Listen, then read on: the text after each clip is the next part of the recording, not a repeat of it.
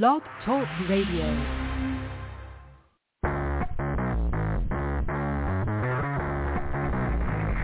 Hello and welcome to Action Radio. This is Greg Penglis coming to you from the historic district of downtown Milton on the banks of the beautiful Blackwater River.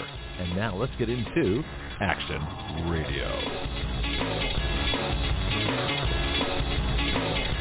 You know, we call it Action Radio for a reason. The whole point here is to take action. And unfortunately, I kind of took this out of Josie a little bit ago, and I'll talk to her about this in the second hour. But people send me videos all the time. I mean, it's great. It's wonderful. I appreciate the support. But I already know the information. In fact, I've known the information for a year, 2 years, 3 years, and yeah, there's some new little tidbits and new things coming out. And yeah, it's nice to have some of the extras and that kind of stuff. Yeah, that's okay. But however, the problem is that nobody's doing anything. People, and I call it raising complaining to an art form.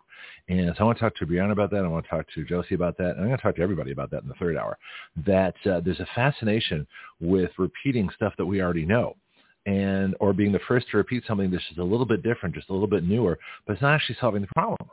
And I see us as solving the problems. I mean, we write bills. We write legislation. I had Jonathan Mosley on the show yesterday. And we were talking about juries. And I said, well, juries are supreme to the judges. He's like, well, Jonathan's a criminal defense attorney. It's not like this is new to him, right? But that thought was new to him because it's new to everybody in the judiciary. They don't talk like this. And so I said, yeah, of course, because the juries represent the people and the judge represents the government. So then I had the bright idea this morning to say, well, if we call the judge Your Honor, why don't we call the jurors Your Justice? And the jury foreperson should be called Your Excellence. Let's give them a title too. Let's put the judge in an umpire's outfit with white and black striped shirts and a whistle, and make them like a referee, which is what they are. And let's have the jurors have the black robes and have them sit above the judge. These are just some of the things that go through my mind. But the biggest problem is that we're sitting around talking about stuff, and everybody's being the first to share videos with the latest information, but nothing gets changed. So let's change a few things. Let's get to Brianna with the Government Inquiry Report. She started as a guest on Action Radio, courtesy of our Constitution reporter, Amber Kemper. Both Brianna and Amber are graduates of Patriot Academy, a place where young folks get to practice writing and advocating legislation and being legislators in a mock session. Brianna immediately impressed all of us as someone we wanted on the show with her own report. With an insightful mind, asking and taking on complex questions, and a growing skill in sarcasm and satire, plus her study of government, history, the Constitution, and our founding, all of her skills and knowledge combined into something pretty incredible here on Action Radio. And now, the Government Inquiry Report with Brianna Cannon. Well, how's that for a start? Good morning, Brianna. Good morning. So what's on your mind? I know it's on my mind. In fact, everybody knows what's on my mind because I can't help sharing it. But yeah, I'm just a little perturbed that, and I've said this before, that everybody's really happy about sharing stuff. It's okay, stop sharing. Stop, share bills. If every person that shared videos with me shared our bills, we'd be in a totally different position right now. We just would. Anyway, I also wrote an article on the FBI KGB. I don't know if you've had a chance to peruse that yet. No, I have not. Well, I mean, your homework's more important than my homework for you. That's okay. So what are you thinking? What's going on? What are the issues that are on your mind? Where shall we inquire this morning? So I'm going to kind of go off of what I did last week because there is more to it that I found. And also, in the future, unless there's another topic that I feel might be better, I might be doing a couple more just in-depth. Kind of looking at this. I actually appreciate those more. Quite honestly, I'll spend 2 months on a topic. If you think it's worth doing, and if you have the information for it, and you want to do like a series, and then what you want to do is keep the links to all those shows in the series of the topic that you're talking about. Put that together as a unit, and we can do that here on the show as well. But absolutely, yeah, I love in-depth.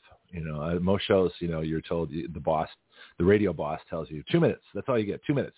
People are stupid. Don't explain to them too much. They can't handle it. And of course, I think just the opposite. I think people can handle it, and they appreciate the depth that we cover. And Joe Rogan's proved that, and some of the other folks have proved that. We've been doing it for years. You know, I mean, I started it 6 years ago, doing in-depth, you know, hour-long interviews to the contrary to everything I was being told by the radio experts. Oh, well, that's okay. Anyway, so yeah. Oh, by the way, Marco's listening in the Netherlands right now, so you're broadcasting worldwide. Feel free. Don't let that bother you. It's just us. So yeah, actually, what you're saying about that, about them not thinking that people are intelligent enough, I actually, because I was writing an essay about this before, about bureaucracies, and when I was doing this, I found that in the Han Dynasty in China, this is kind of where I think was like the introduction to bureaucracy, because there was a different spots around the world, and I was basically kind of right where they came up. And in the Han Dynasty, they had like a really forceful legalism, and they got rid of Confucianism completely. They had really strict laws. They had a lot of control. That's kind of like what the main points of what they were doing were. And okay, here it is. It was really interesting because it's about keeping them stupid. It was basically saying that they're not intelligent enough to make decisions or do things. Let's see if this is it. No, I see parallels already. Intellectual freedom had to be yeah, what's going on today? Go ahead. No, keep going. This is interesting. Yeah, it says severe punishments for misbehavior, rewards inspire obedience and dedication to the state. Intellectual freedom had to be restricted. Economy would be based on agriculture, while commerce would be limited. And then right here it quotes the Book of Lord Shang, and it says it was written in the 3rd century, and it says, a weak people means a strong state, and a strong state means weak people. Therefore, a country which has the right way is concerned with weakening the people. If they are simple, they become strong. If they are licentious, they become weak. Being weak, they are law-abiding. Being licentious, they let their ambition go too far. Being weak, they are serviceable, but if they let their ambition go too far, they will become strong. If the people live in humiliation, they value rank. If they are weak, they value honor. If they are weak, they honor office. And if they are poor, they prize rewards. If people are governed by means of punishments, they enjoy service. So that they did, they set honorary ranks and privileges, where they wouldn't have to go into labor or pay, because basically all they had was agriculture, so that it would be a forced labor. And they would allow them not to pay certain taxes and stuff. And right here, bottom line, it says, the purpose was to create a new loyal elite to replace the old feudal one, which was conflict. So where have we heard this before? And it's kind of going into what I'm going to be talking about today, because what they were wanting to do is because they had a bunch of, because they had one empire that was controlling all of the little, I don't know what you'd call it, states, I guess is the best way to put it. No, it makes sense. And I mean, there were individual states, provinces, you know, like the warlords would handle their own territories and things like that, you know, back in ancient systems. When was the Han Dynasty? That was about, you said 3rd century AD or BC? I know the book was produced in the 3rd century here. Because it wasn't like just 1 year or something, because it was 206 BC to 220 AD is what this says. That's 400 years. Yeah. Huh. Yeah, this is fascinating. I want to copy. Lasted a long time. I want to copy this because this is absolutely relating to everything that's going on today. It goes back to the Prussian education system from the 1800s. It goes on to what's happening today. It's what we call the idiocracy. It's actually ruled by the stupid who want to who keep everybody else stupid, but they're actually the biggest idiots themselves. I got Pianki on the line. I got Marco in the Netherlands. This is going to be a busy morning, but continue on. Let's. I want to develop this a little bit, then I'll bring in everybody else in the conversation. There's one more part to this about the Han Dynasty before I switch over to the other information. Uh-huh. And it says, in order to foster obedience and break up the traditional loyalty to the family, which it is viewed as a threat to state supremacy. So they're saying family and loyalty to family is a threat to supremacy, just as they believe, strength, knowledge, and ambition is also a threat to their control over people. It says, the regime divided the population into units consisting of 5 to 10 households. Each individual's crime was considered as the responsibility of the unit. This system incentivized people to report a crime to the authorities so as to avoid harsh punishment to all members of the unit. Measures such as these increased agriculture productivity, created an efficient tax system, brought revenues to the government, and instilled in people fear of our authority. So I'm just taking notes. What's that? No, I'm just taking notes here. Don't mind me. I got background noise out here, too. I got the windows open because it gets hot. Yeah, go ahead. I'm going to send those to you. But oh, no, I want these. This is fascinating.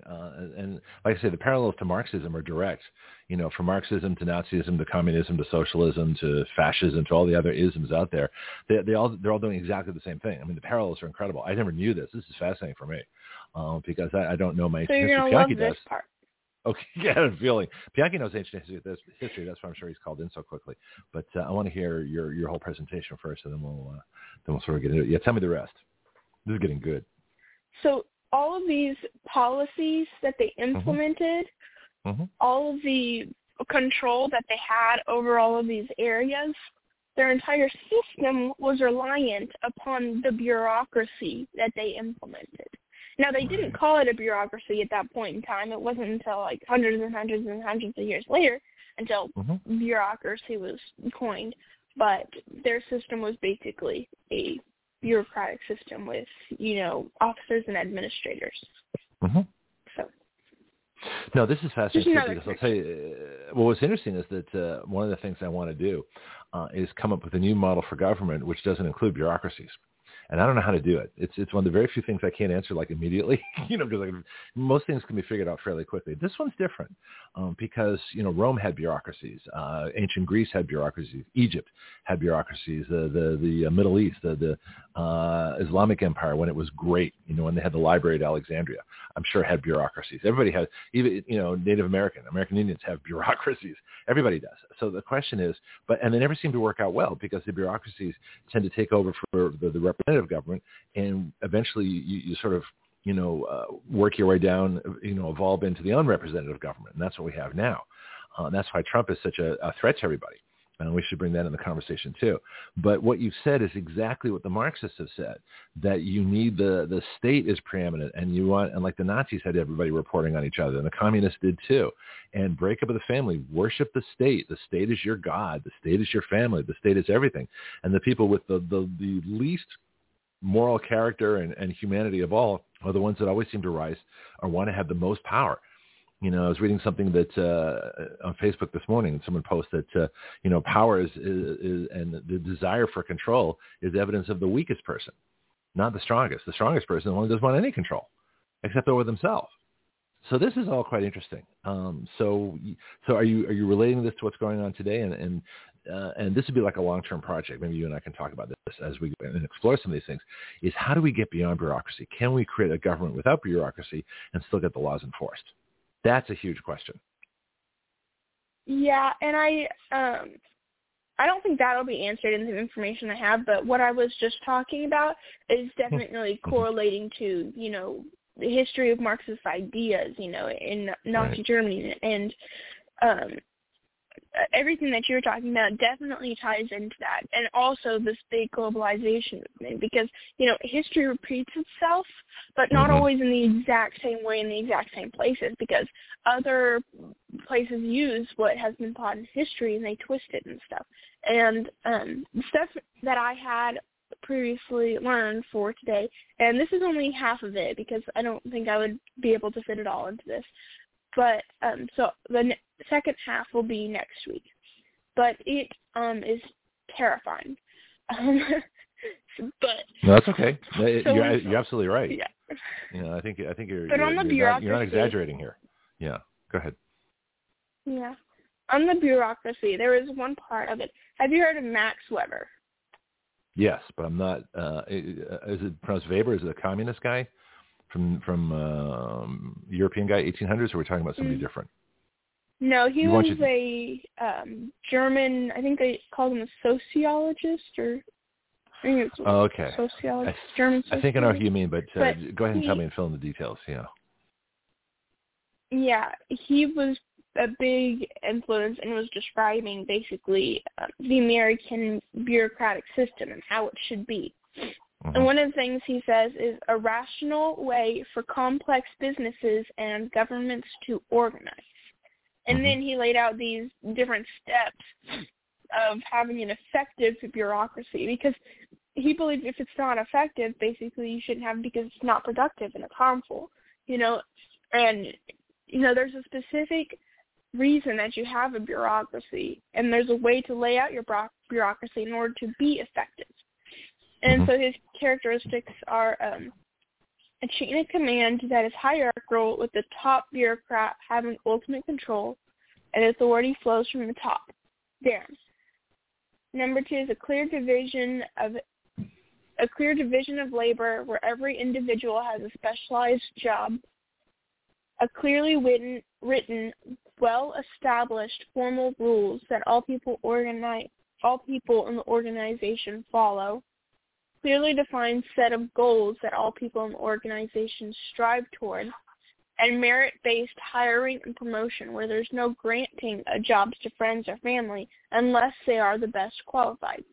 And the last one is performance that is judged by productivity, on how much work an individual gets done. Well, so it's interesting, because the good part of that is merit. You know, what we have today is what they call diversity, equity, and inclusion, or as I call it, division, extortion, and idiocracy, because they're rewarding people based on their skin color, their gender, you know, what sex their partner is, and stupid criteria. Makes no sense. But what's interesting is that this is very similar to a military model. And I was just thinking about how after World War II, all the soldiers that came back, you know, once you've lived through D-Day, there's not a whole lot to be afraid of. And so these guys, and mostly guys, would start corporations or you know, work in corporations and rise to the top. And a lot of it was based on a military model. Everybody, you know, all it was mostly men. They all wore the white shirt and the black tie, and they all, you know, followed orders. And you know, and it was a very top-down kind of controlled situation, which worked fine when the United States was the only industrial power in the world after World War II. Everybody else was bombed out. We had all the factories. Of course, our factories got old, where theirs got modernized. But it's interesting that the rest of the world caught up and kind of passed us by. And then we reversed the military model and went to like a feminist model and a Marxist model. Some parts were good, some parts were bad in terms of flex time and getting a little more creative at work and less of a military model. But the drive and ambition and the rewarding by merit, as opposed to rewarding by friends, family, and who you know and what you are, is what seems to change everything. But do you see the parallel, the corporate and the military parallels? Because it seems to be pretty straightforward that the political, you know, regiments with the discipline, and then it goes to the education system, and then as people grow up and start working, you know, they're used to an authoritarian model in school, so it's very easy to fit into an authoritarian model, especially if you're in the military, and then get into the corporate world, and they're all still that same authoritarian model. What do you think? Yeah, I can see that correlation. Also, I'm going to backtrack just a little bit, because I should clarify, it wasn't the Han. I said a mistake. It's actually the Qin, Q-I-N. And that's where they supposedly coined the term China, is from the first Chin things. Huh. But, yeah. Okay, so we're having a little timeline. Yeah. So the first one was the Qin Dynasty, and it was in 221 BC to 206, and then this was like where they had the first emperor and stuff, and this was like the first unification of all these different warring states with the Qin Dynasty. Hmm. And then it was the Sui, it's S-U-I, I don't know how to pronounce that. That's okay, don't worry about it. And then it's the Han, which is the one I was talking about earlier, the one that reigned for 400 years.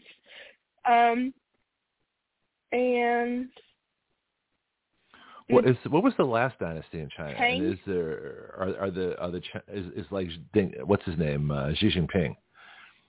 It's interesting that I heard there's like 12 Chinese names now because Mao killed so many millions of people, and he made all the names the same to make them all equal. So there's like 12.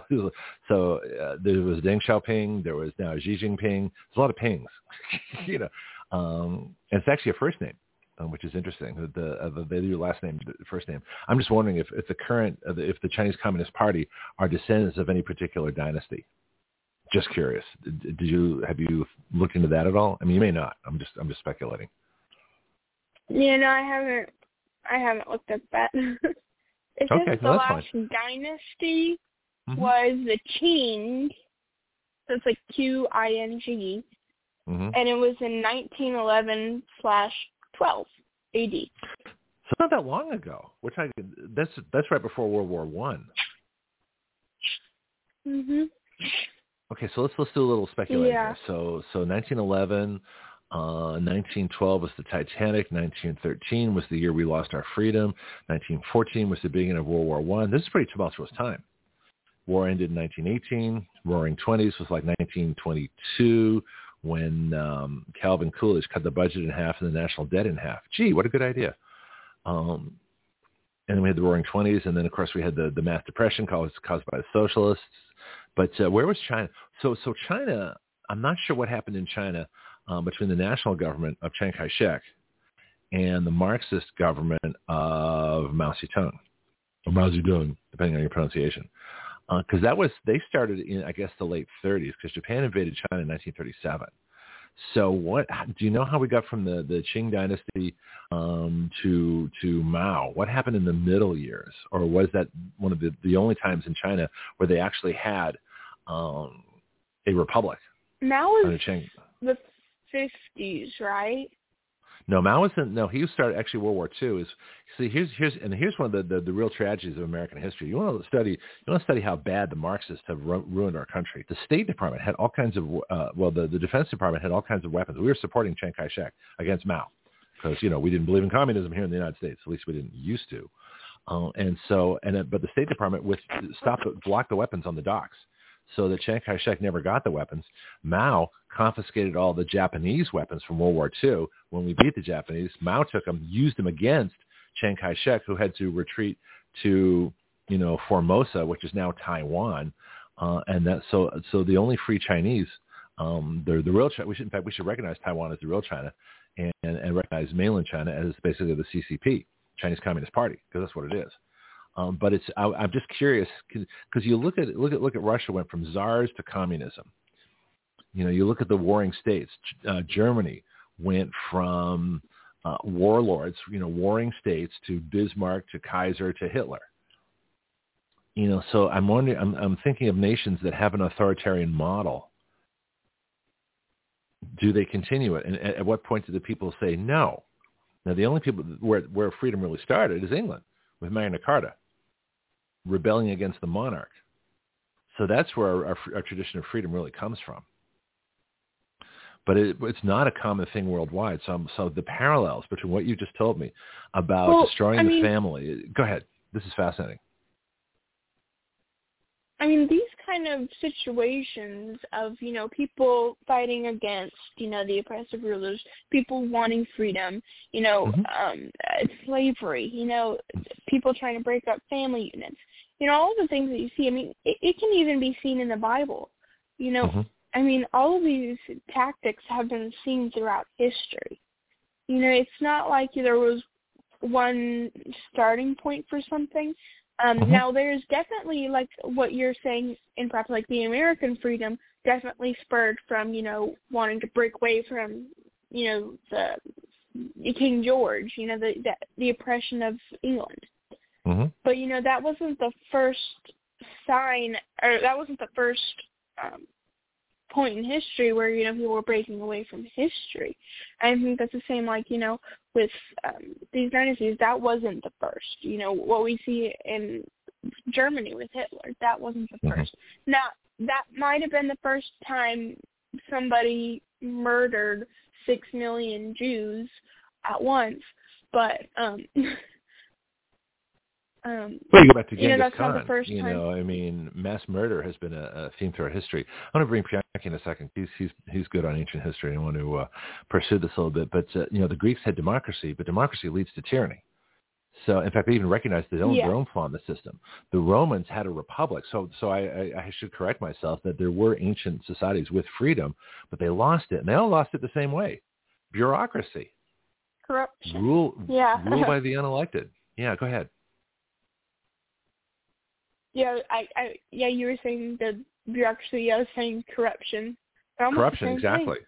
Thing. Yeah. Well, now, can you have bureaucracy without corruption? Because you've got people that aren't elected that create more and more power for themselves, and there's no check on that power. I mean, there's, you know, they're out there. You know, in fact, I'll talk about Trump's. Well, go ahead. I'm kind of curious what he has to say. Did you have further one? Yeah, further comment on? I think you can create, you know, a system of bureaucracy where there's not corruption. I just think it takes, you know, time, and I think it takes studies to really understand, because it's just like whenever they created our Constitution, you know, it wasn't something. It was the first time that this has been done, right? This isn't seen anywhere else. They had to create something new, a system used off of other systems that they could make work. And so that's what you have to do with a bureaucratic system. You would have to use that system that's already been used and try and frame it to keep the freedom of the individuals. And it would makes sense. I think it'd be the same kind of process. Yeah, something just popped into my head. The Edict of Nantes, and I think it's a French document, and I'm not sure what that is, but I think there have been different times in history. Okay, here we go. So this is something. Let me see if I can find this one here. I don't even know if I'm on the right track here. This just kind of popped into my brain. It's French. So the French have an interesting history too, because you've got the French Revolution, which was completely different than the American War for Independence. We were trying to throw off a colonial power. They were trying to bring about a whole new philosophy of fraternity, equality, and fraternity, égalité, liberté, and liberty. And they kind of shortchanged the liberty. Okay, so this was, Edict of Nantes was 1598, granted a large measure of religious liberty to Protestant subjects, Huguenots. It was accompanied by, so religion was a whole big thing. Okay, I'm going to put that aside for now. That might be interesting. Let's get Pianki. I want to find out more about ancient societies. Pianki, what can you share light on this? Bureaucracy, society's falling apart. What do can you tell, like, Carthaginians, Abyssinians, Babylonians? Let's go way back. Let's talk about, and did the authoritarian societies have that same principle of destroying the family, worship the state, making people stupid, having it's like the government education system. That's its whole purpose, is to take really bright kids at 4 or 5 and turn them into idiots by the time they graduate high school. Bianchi? Well, no matter the weather, good morning. First of all, good morning to your guest. But, let's be honest, she's a regular. She's not a guest. She's a reporter. She's regular. She's on every Tuesday. Let's give her a proper title. Good morning. Good morning to your reporter. Well, it's always, societies always have so far always came to an end. They have a lifespan, no matter whether it's what you call just or whether you call corrupt. Corruption always exists. If you have corruption here in the United States, then you go to other third world countries or banana republics, as they like to call them, you have corruption. I would ask her to study Oliver Cromwell and King Charles the First, mm-hmm. and his son who came later on. Let's talk about that.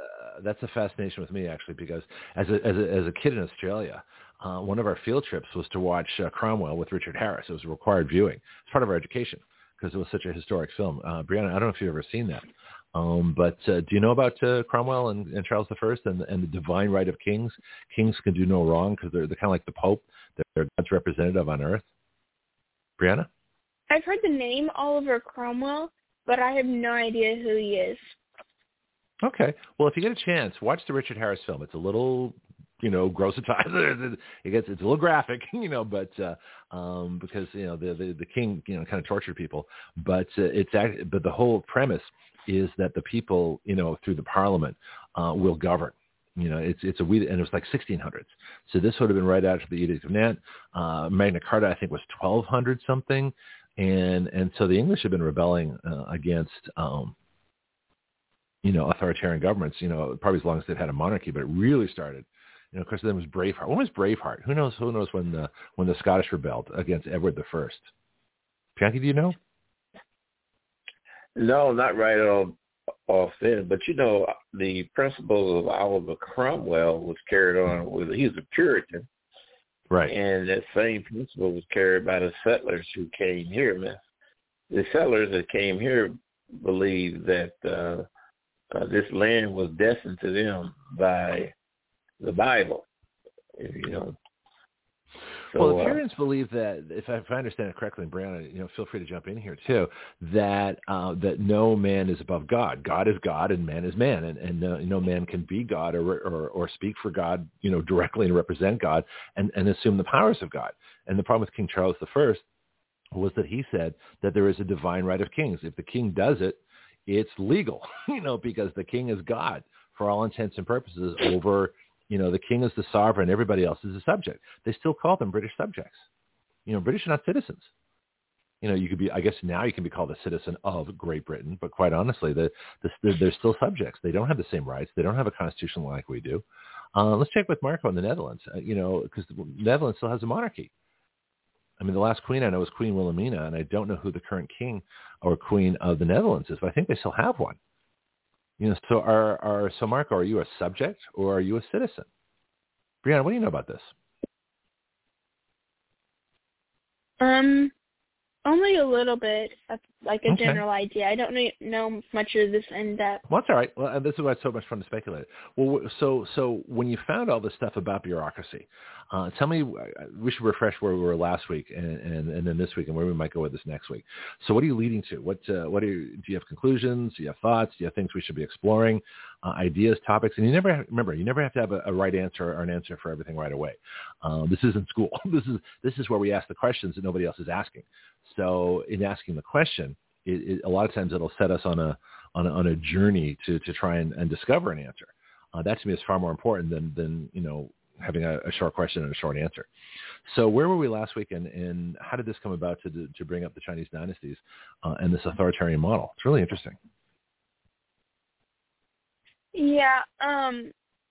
So last week we were kind of talking about this push towards globalism. And I'm actually going to be talking more about that a little bit more in depth. Okay.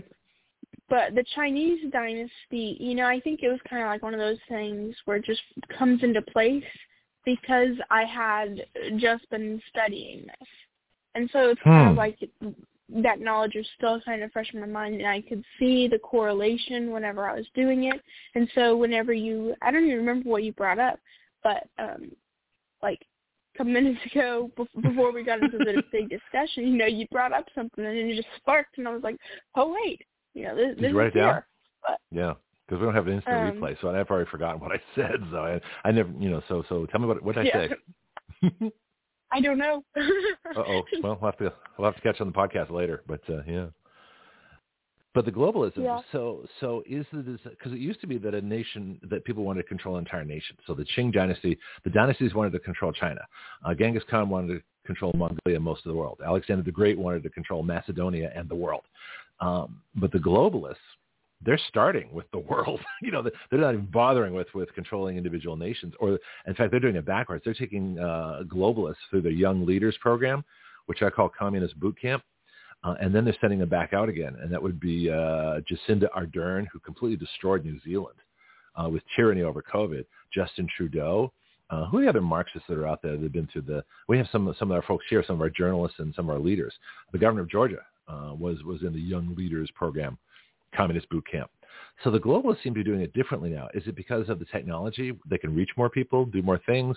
You know, we've got jet travel. We've got instant communication that they're starting with. In other words, the world's trying to control the nations rather than a nation trying to control the world. Do you see how that's flipped around? Yes. Yeah, and that's their goal. That's also their problem of, you know, that conflict. But they have found a way to solve that problem, supposedly. But still in the minds of most, you know, that, you know, they won't actually be able to accomplish this globalist society because of all of the different cultures and everything. So that's the interesting part. The thing is just because... yeah, go ahead.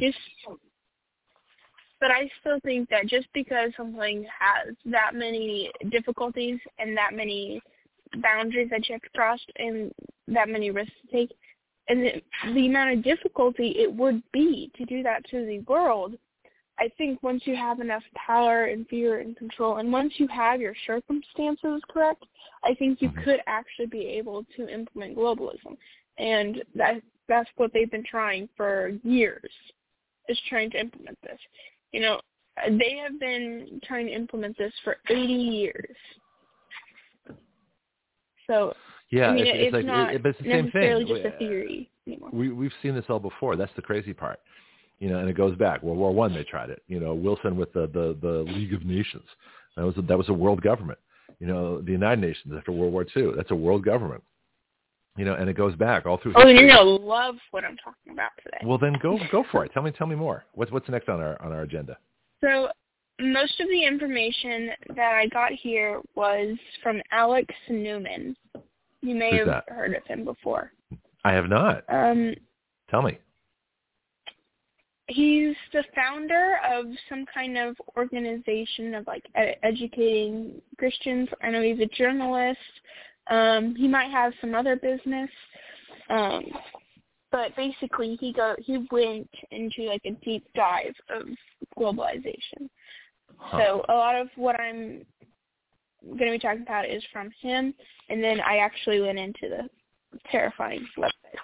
You know, that's something that go into the websites of the United Nations and the World Economic Forum, and it is just like all the headlines and all the articles and everything that they have just on, I mean, literally the headline, like front page on all the pages that you go to for the United Nations, where is it? I wrote this down. It says peace, dignity, and equality for a healthy planet.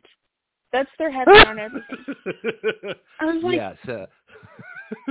They're not quiet about it. They're literally shouting it from the rooftops.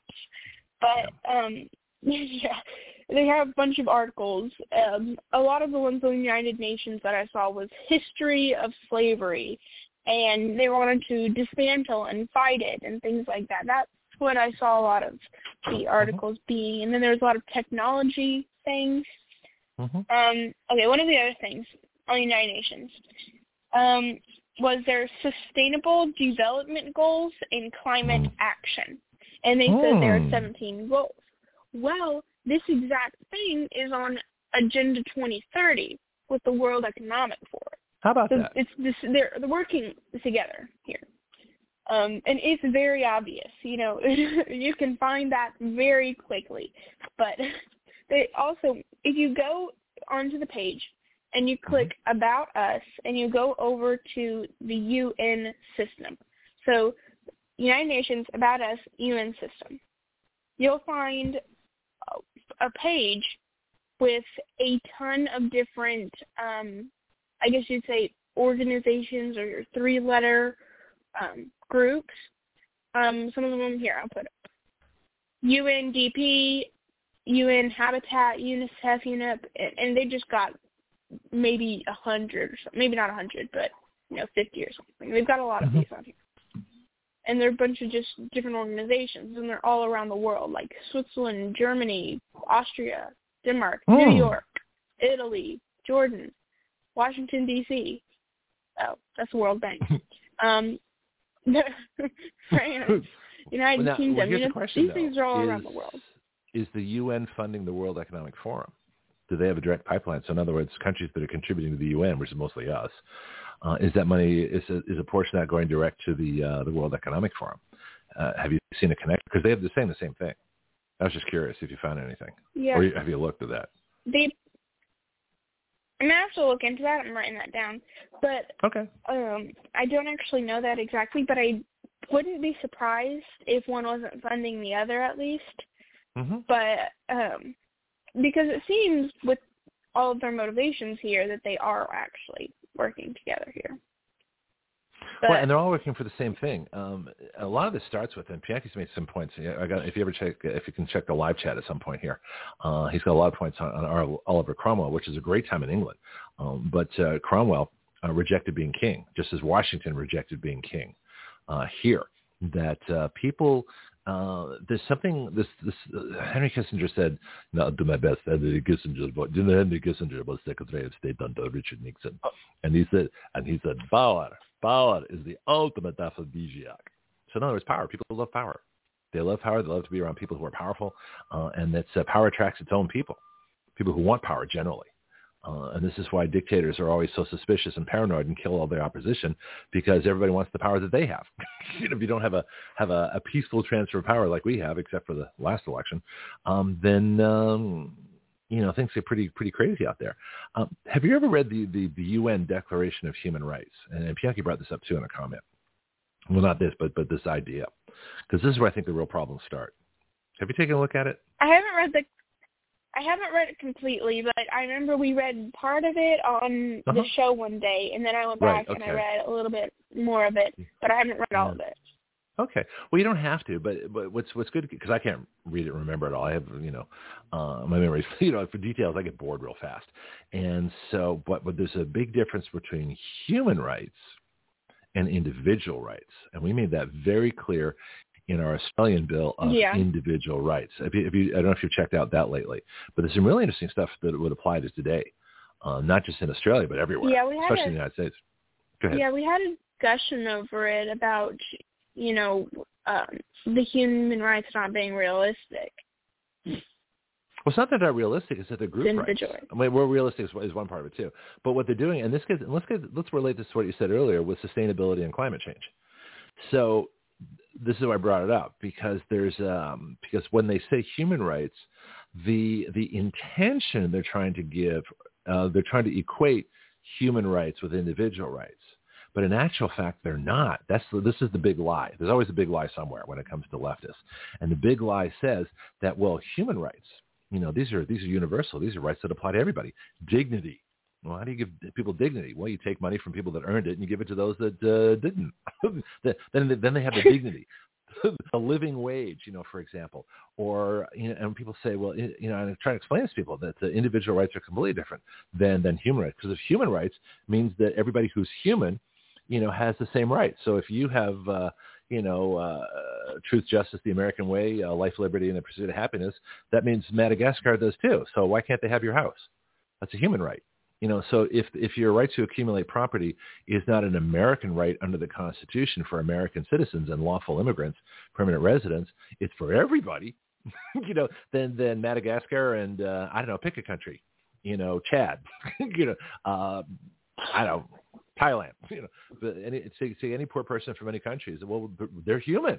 Why can't, it's like the open borders folks. They'll say, well, they just want a better life. I said, well, great. They can have a better life, just not here. Go make a better life for yourself. And then if you want to come here, that's different. But the thing is, you don't have human rights trying to equalize the world is never going to work, because most countries, like you were talking about, China, we've talked about, Germany and Mongolia and all these different societies, Rome, Greece, Egypt, they may have started off with the best of intentions, but as Pianki said, it eventually dies out, and you can't giveaway. We don't have enough to give away to equalize everybody. And yet that's what I talk about. But I don't think it's made clear enough the difference between human rights, where everybody gets the same stuff, okay, and individual rights, where you have the right to pursue your maximum potential. Make sense? Yeah. And okay. You see, and that kind of reminds me, like what you're talking about here kind of reminds me of like the process of the free market economy, you know, versus the communist one. And it's what a lot of people are kind of like fighting for against us because they don't understand that part of it. You know, they believe that the communism part will, make everything more equal. Everybody will get money even if they don't deserve it and stuff, but they don't really care about that part. But what they don't see is that because the main reason that they go to that is, A, they don't fully understand it, but it's because they think that this capitalist society is horrible. Because if they first didn't think that the capitalist society is horrible, they wouldn't run to communism. And the reason that they think that is because they don't understand it. And that's something I've learned because I've been listening to a lot of people on why they believe in communism, why they believe, the free market or what they call capitalism is evil. And so the main thing is, in the free market, nobody gets poor because what you do is workers get paid to make something. Then you can have poor people in a free market. You can definitely have poor people in a free market. But what you don't do is restrict the people from gaining property and wealth, if they're entrepreneurial, if they mind taking a risk. See, the thing is, there's a trade-off. And this is interesting. Go ahead. Yeah. I don't mean to say that. I mean, in a free market economy, it's not like somebody gets everything taken away from them by doing work. It's not like they go to work and they don't get paid for anything and they go home and they starve, because they don't have any money. It's not like that. I mean, people work and they get paid and then they sell a product and they get paid. The people that bought that product have a job somewhere else where they get paid from somebody else who made something who gets paid. So, everything within the free market system is somebody does work in order to gain an income, in order to buy other things from other people to give them an income for making a different product. Yeah. Have you heard the expression? Clothes, Have you heard the expression zero-sum game or zero-sum? I've heard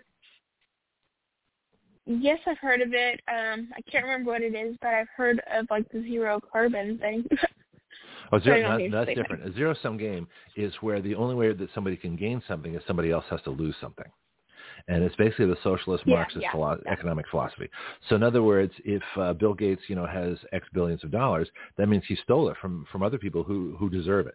And this is the whole basis of equity. It's the basis of enforced, everything from climate change, sustainability. It all comes from this idea that life is a zero-sum game, that the amount of wealth in this country is fixed.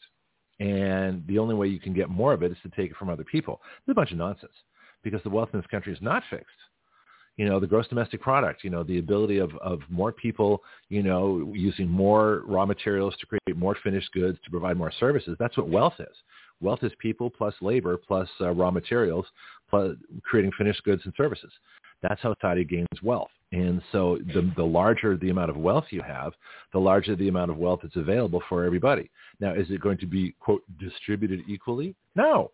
But that's okay because that's a free market. Some people work harder than others, so they should get more stuff. Some people are smarter than others, so they can invent more things.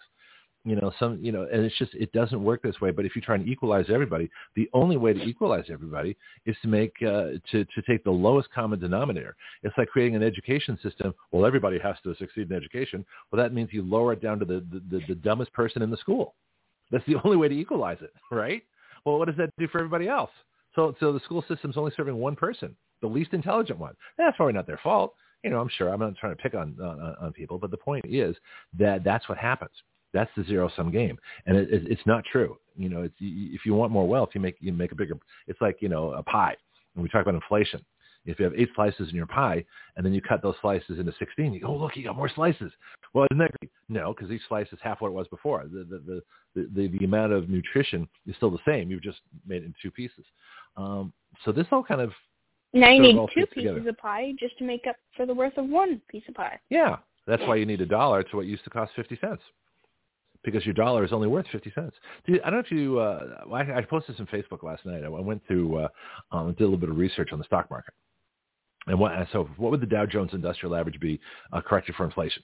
And so I went back to 1900 because that's a convenient figure people figured out. And apparently the dollar, today's dollar is 2.87 or 2.78 cents. Well, I just call it 3 cents. So basically today's dollar is worth 3 cents of what it was worth in 1913 or 1900.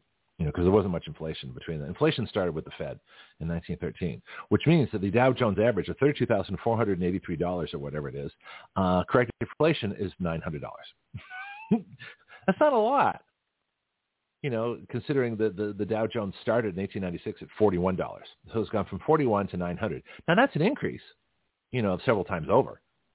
But it's like, you know, but over the course of over 100 years, that's nothing. So most of the increase in the Dow Jones has come from inflation, have come from taking the dollar, devaluing it, and putting more in the economy. So we haven't actually gained as much as we think we have. It's interesting. Sustainable. Tell me about sustainable. How would you define sustainable? Because this is a key concept of the globalists. I think we've kind of covered it back in the Agenda 2030 because it's part of the 17 steps because that's what they're – I guess smokescreen kind of word is mm-hmm. sustainable development goals. But really what that is, you know, this basically what you're saying, a globalist communist society where they mm-hmm. can spread things however they want because they have control over the people and the food supply and the water supply and everything else, and mm-hmm. the idea of keeping it sustainable. And then with that, one of the biggest things that I see that I've learned, like, with this push is mm-hmm. climate change and climate action. And that seems to be the biggest forefront that they're using to push this. And, I mean, supposedly they are able to artificial clouds and the weather already. They're working on being able to control the weather. Mm-hmm. Now, I haven't gone in depth to that, so I don't know if they really are doing that. I know they're trying, but I don't know if they have succeeded or anything yet because I haven't really looked into the weather thing. But I know that they are really big on pushing this climate change. Mm-hmm. And nothing that they're going to do is actually – but why climate change? Why, of all the issues to pick out there to control people, why climate change? Well, this actually goes to my point. It's because what they're doing is they're starting in education of children. That's mm-hmm. who they're kind of getting to be on board with them is the children. And so climate change has been a huge thing all around the world. Well, only recently. I never heard about it. There was sustainability when I was in school. I remember talking about environmental sustainability. Sustainability to me is like, you know, you plant a tree for every tree you cut down. That way you maintain the stock of trees. That only makes sense. That's logical. That's not what they're talking about. They're talking about you can't feed the planet unless we all eat bugs or produce meat in the lab. And it just came out that Tom Renz was testifying before Missouri. He's a lawyer, one of the hero lawyers out there. He said, look, if they're making, you know, lab meat, they're putting GMO, they're putting vaccines in the lab meat. So not only are they genetically modifying them, GMOs, but they're also genetically infusing messenger RNA to lab meat. Another good reason not to eat lab meat. Don't eat farm fish. Don't eat lab meat. You know, get real stuff. The closer to nature, the better. But that's what they're doing now. And so, because it's sustainable. Well, what is sustainable? Sustainable is not planting a tree for every tree cut down. That's not what it means anymore. It's a whole different thing. Yeah. Yeah. Well, what is it about climate change? I mean, it's still... Go ahead. It's a flashy topic to a lot of people, and mm-hmm. majority of people, especially in America, through the education system, people believe that it's this truly horrible event that's happening, and they have to do something to stop it. And whenever you instill this in somebody's education and their minds and stuff, which is their goal, I mean, they say it outright that it's through education. Right. But, you know... they want to educate here. I'm going to actually find that part right here. They want to use education to build the mentality to not go to war by having, and in order to build that mentality, basically what they're going to do is have no nations in order to not be able to go to war with each other. But that's in a different part of it. That's John Lennon. That's the song Imagine. Imagine there's no countries. It's easy if you try. You know, if you ever read the lyrics to John Lennon's song Imagine, I mean, the song's beautiful, but the words are terrible. the words are really disgusting. Yeah. So, but if you just read it, give people. Go ahead. Yeah. Oh, well, yeah, so ahead. They basically use this education to make the children think this way as they grow older and stuff, and so that they feel like they have to. And whenever they have this big thing saying sustainable development and climate action, you know, what they do is they have a lot of people just immediately going to jump on board with what they're doing. And actually I found this, and I thought it was really interesting. The Paris Agreement was in 2015. Right. Yeah. Okay. And this was the first step of their push of, like, this climate action in their Agenda 2030. I was like, what? Because I never knew that. And didn't Trump get us out of that? Yes, and then Biden put us back in that? Of course he did. Yeah. But Biden reversed everything that Trump did right. This is why everything's so screwed up now. So it would be an interesting topic next week. Let's call it the inverse theory, that everything – that the left hates Trump so much that they took everything that he did right, reversed it, totally screwed up the nation, and then still blame Trump for being a horrible person when they, in fact, have taken away everything that he did that was right. It's really quite fascinating. And they think they're doing the right thing. Yeah. Oh, I made a video, by the way, and I actually posted this morning I said, oh, yeah, you'll find it in your messages. I actually posted on Facebook, too. I'm getting braver about this. I said, look, there's no response to Trump's speech on Saturday night. So I made one for the Democrats. You know, I call it the Biden enhanced speech. Because if you listen to it, I made it using, and I've talked about doing this before, but I didn't exactly know how. So I had a YouTube of the Soviet national anthem playing in the background, and I had Biden's speech, you know, where he had the red background with the Marines and the flag and the whole kind of stuff. He's yelling and screaming and looks like a communist dictator. So I played them both at the same time and recorded it. You'll find it. So check my Facebook page, check, it's public, or check, you know, you'll find it. I've already said it to you, but it's out there. So I'm thinking, you know what, this is kind of cool. Let me ask you a question about the whole idea of climate change, of why climate change, because I have a theory that I was thinking of as we were talking. You can't prove or disprove climate change. You can talk about it in terms of fear. You can say, oh, the polar ice caps are melting, but who actually checks the polar ice caps to see if they're melting? Pianki made the point earlier that the Arctic ice caps are melting and the Antarctic ice caps are actually increasing because the Earth has wobbled a bit, which it does. You know, oh, the polar bears are all dying out. Well, have you counted them? Apparently, they're doing just fine. You know, go ahead. There was something, I may have said it last week, I'm not sure, but they did different studies about the carbon footprint. And what they were doing were trying to do is see if it's accurate what they're saying about eliminating carbon emissions. And first off, if you had no carbon in the atmosphere, we would all be dead. Okay, so the zero carbon policy, we just got to throw out the window because I don't even understand how anybody got on board that. But well, let's find out. Let's think about it. Yeah, but they did it during recessions and stuff where the productivity of carbon was extremely low. You know, so that basically us humans emitted way less carbon emissions. And what they found is that the level of the carbon footprint steadily increased just as it had before, no change. So what was it? They found that humans had no effect over the carbon in the air. And I was like, because, you know, through the entire school system and my entire life, I had been told that, you know, humans were to blame for all of this extra carbon in the air, and we had to take steps in order to do it, or in order to, you know, stop it and take it out and stuff. And, of course, I never got on board with it, but I never actually realized that we had no effect over it. Like, if we just stopped, you know, it wouldn't work. It still just increased. Oh, yeah. So where'd you find that again? I think I was either distracted or I missed that part. Is it a study that you found or just a realization? Or how'd you come about with this? Where'd it come from? That one I found last week. It may have been from an article, or it may have been from, hold on, give me just a second. Okay. We'll vamp. Do, do, do, do, do, do, do, do, do, do, do. It's live radio. Do, do, do, do. Let's talk about Pianki might come here. Sorry. On live chat. No, that's okay. I don't take things seriously. You know me. So Pianki says fear is used to get the people to believe in a particular fashion to further someone's cause. He's absolutely right. Whoop, where'd Brianna go? Brianna, call back. she hit her phone. Brianna. This is kind of funny. You know, I guess, did she have to leave her? I mean, it's the top of the hour. Did she have to leave like immediately? I felt like we're in mid-sentence here. She can call back.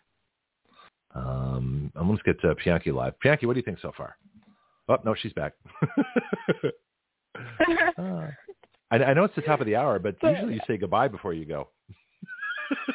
I don't know what happened.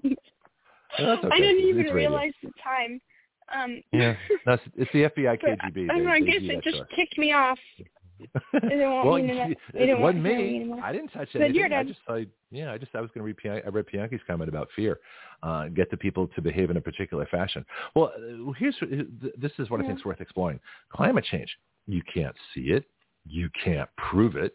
You can't disprove it. It's a completely imaginary concept. And as you said before, that we are, and after I've talked about this with you, I've talked about it with pretty much everybody, we are a carbon-based life form. If you're against carbon dioxide, it must mean you hate people. I mean, I think it'd be a great argument against the climate changers, you know, the climate idiots. And they call us climate deniers. Okay, well, all right. Actually, I'm a climate realist. Go ahead, Pianki. And I got Jesse's on the line.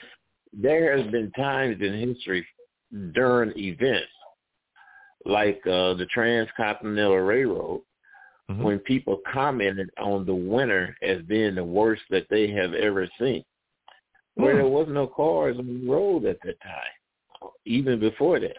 Then also in World War II, did they not say that the winter that was the worst in ages? World War II is one of the hottest periods. It's interesting that all the communists, socialists, Marxists, fascists, they all rose to power during the hottest time in the 1900s, which is the 1930s. Well, temperature-wise, we're the hottest summers, the hottest record temperatures. We're in the 30s. So in the worst economy, when people went the craziest, it was actually the hottest. It's kind of interesting. But the Thames, spelled Thames, looks like Thames, but the Thames River in England froze over in the 1800s. Well, there weren't any cars then. They're just horses and poop, you know, and it's about methane. But the Thames froze over. People were skating. There were pictures in the 1800s. Everybody was skating on the Thames. It was, you know, fabulous. But just the idea of the climate, of the idea, this is what I'm thinking, is that you can't prove it, you can't disprove it, you can't see carbon dioxide. You know, if you say floods are coming and the floods don't come, people go, oh, there's no flood. What are you talking about? But with climate change, you can't see it. It's all in your mind. It's an imaginary fear, which you either have or you don't have.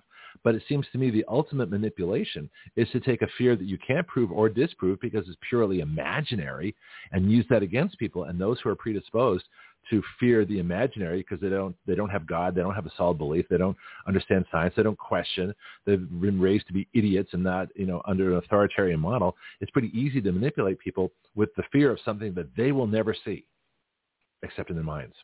Brianna? Hey, Greg. Yeah. So I'm going to have to go here in a minute or two, but I want to quickly cover these. All right, go ahead. Oh, go ahead. Cover what you need to cover, then I'll get to this. So I'm just going to, quickly go over this, and then I'm going to go. But if, like, you want to talk more about it or have questions, I mean, you can, like, write them down, and I'll hop on next week, and we can discuss this a little bit more. Ooh, yeah, but we just have one discussion that just keeps going. We just break it up with a week.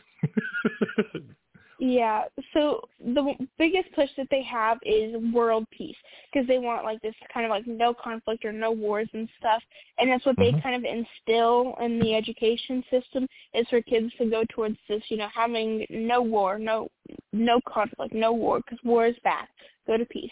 And so what they do is because they don't want any nations. They want everybody under this one globalist control. And this is one of the biggest arguments. Two things, but they're both tied. It's the first I'm going to tell you what it is. It's called UNESCO. You've probably heard of it. Yes. Not sure. I've heard of them. Mm-hmm. Yeah. Yep. The United Nations Educational, Scientific, and Cultural Organization. And basically there are a bunch of different departments under one head, UNESCO. Mm-hmm. And yep. in 1940s, it was headed by Julian Huxley. And supposedly he was also the head of the Humanist Association.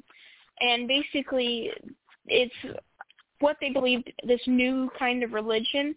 And mm-hmm. this is something else that Alex Newman was talking about, where he was saying, you know, it's not actually new. And that he was basically had found all this information. So if you want to like go in and like verify like where this is found and stuff. That's no, I believe you. I already made notes for next week, but yeah, this makes sense. Let's get to Josie. Do you have a comment for? Go ahead. I'm sorry. And it basically the religion is that the universe is not the universe is not created; that it's just existing is what they believe. And it actually, what he was saying is what he found is in Genesis chapter 3. So I'm found this with him, but I'm going to go over here to Genesis chapter 3 and kind of read the part that he's talking about. It says, Now the serpent has more subtlety than any beast of the field which the Lord God has made. And he hath said unto the woman, Ye hath God said, Ye shall not eat of the fruit of the tree in the garden.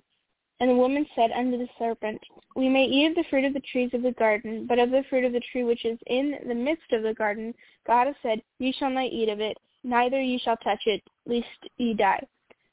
And the serpent said unto the woman, Ye shall not surely die, for God doth know that in the day ye eat thereof, and then your eyes shall be opened, and ye shall be as gods, knowing good and evil.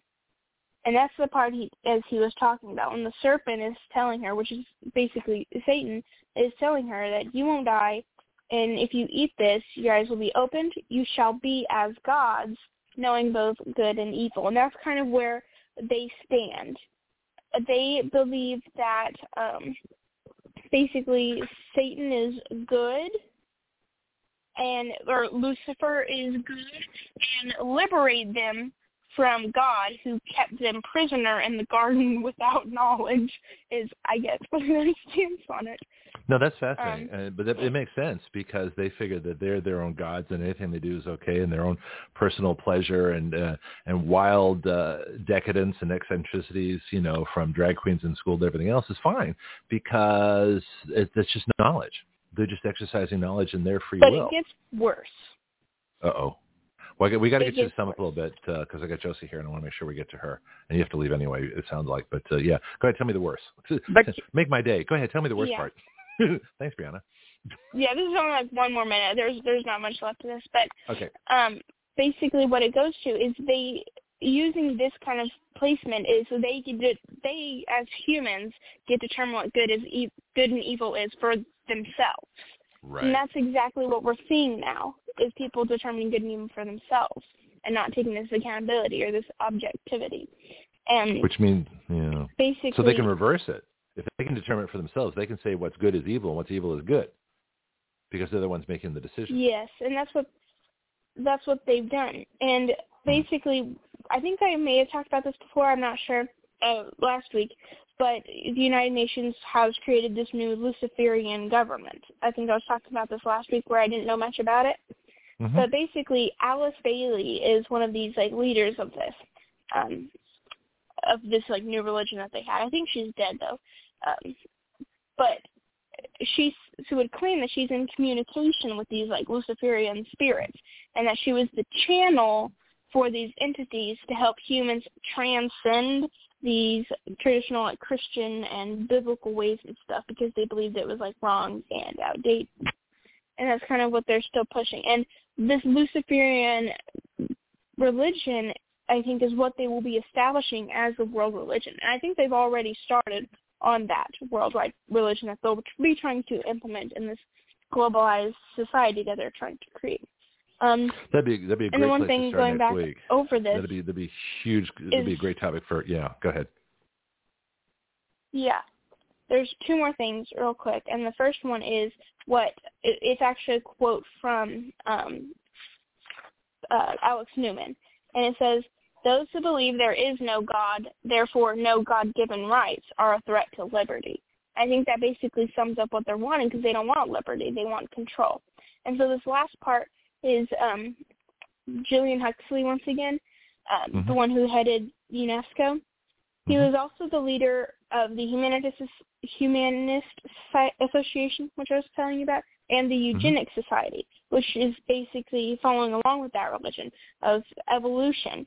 And they believe that some races and genes are better than others, and so they can scientifically breed humans, which I may have also talked about last week. I'm not sure. But that's where you can, merge them with technology to create the new elite species of human that they're wanting. No, this all ties in. In fact, the whole idea of God, that's amazing. But the whole idea of not having God-given rights is that they tell you what your rights are. And, and everything changes when the people who are in charge determine what the rights are. Josie, let's get you in on this here before we go. Do you have a comment for her? Yeah. I wanted to make a comment. And the Luciferian Illuminatis and all these people, it's been going on for a long time in the world, and especially in the United States. And I believe that's why there are poison humans, which is God's creation, with poison from snake and cobra in their bodies. They want to turn us into whatever they want us to be, like a snake or whatever, because our DNA is being changed completely on so many millions of Americans. So they have an agenda, these people, and they're all in it, and it's been going on for a long time, this plan. And they have got a lot of people to give them the arm for the shot. And, it's sad, because I see a lot of Christians that were in so much fear of this man, the devil, and we only have to fear God. That's what the Bible calls for us to do. So it's sad what's happening to the world, but that's their agenda. Like the snake back in the Garden of Eden.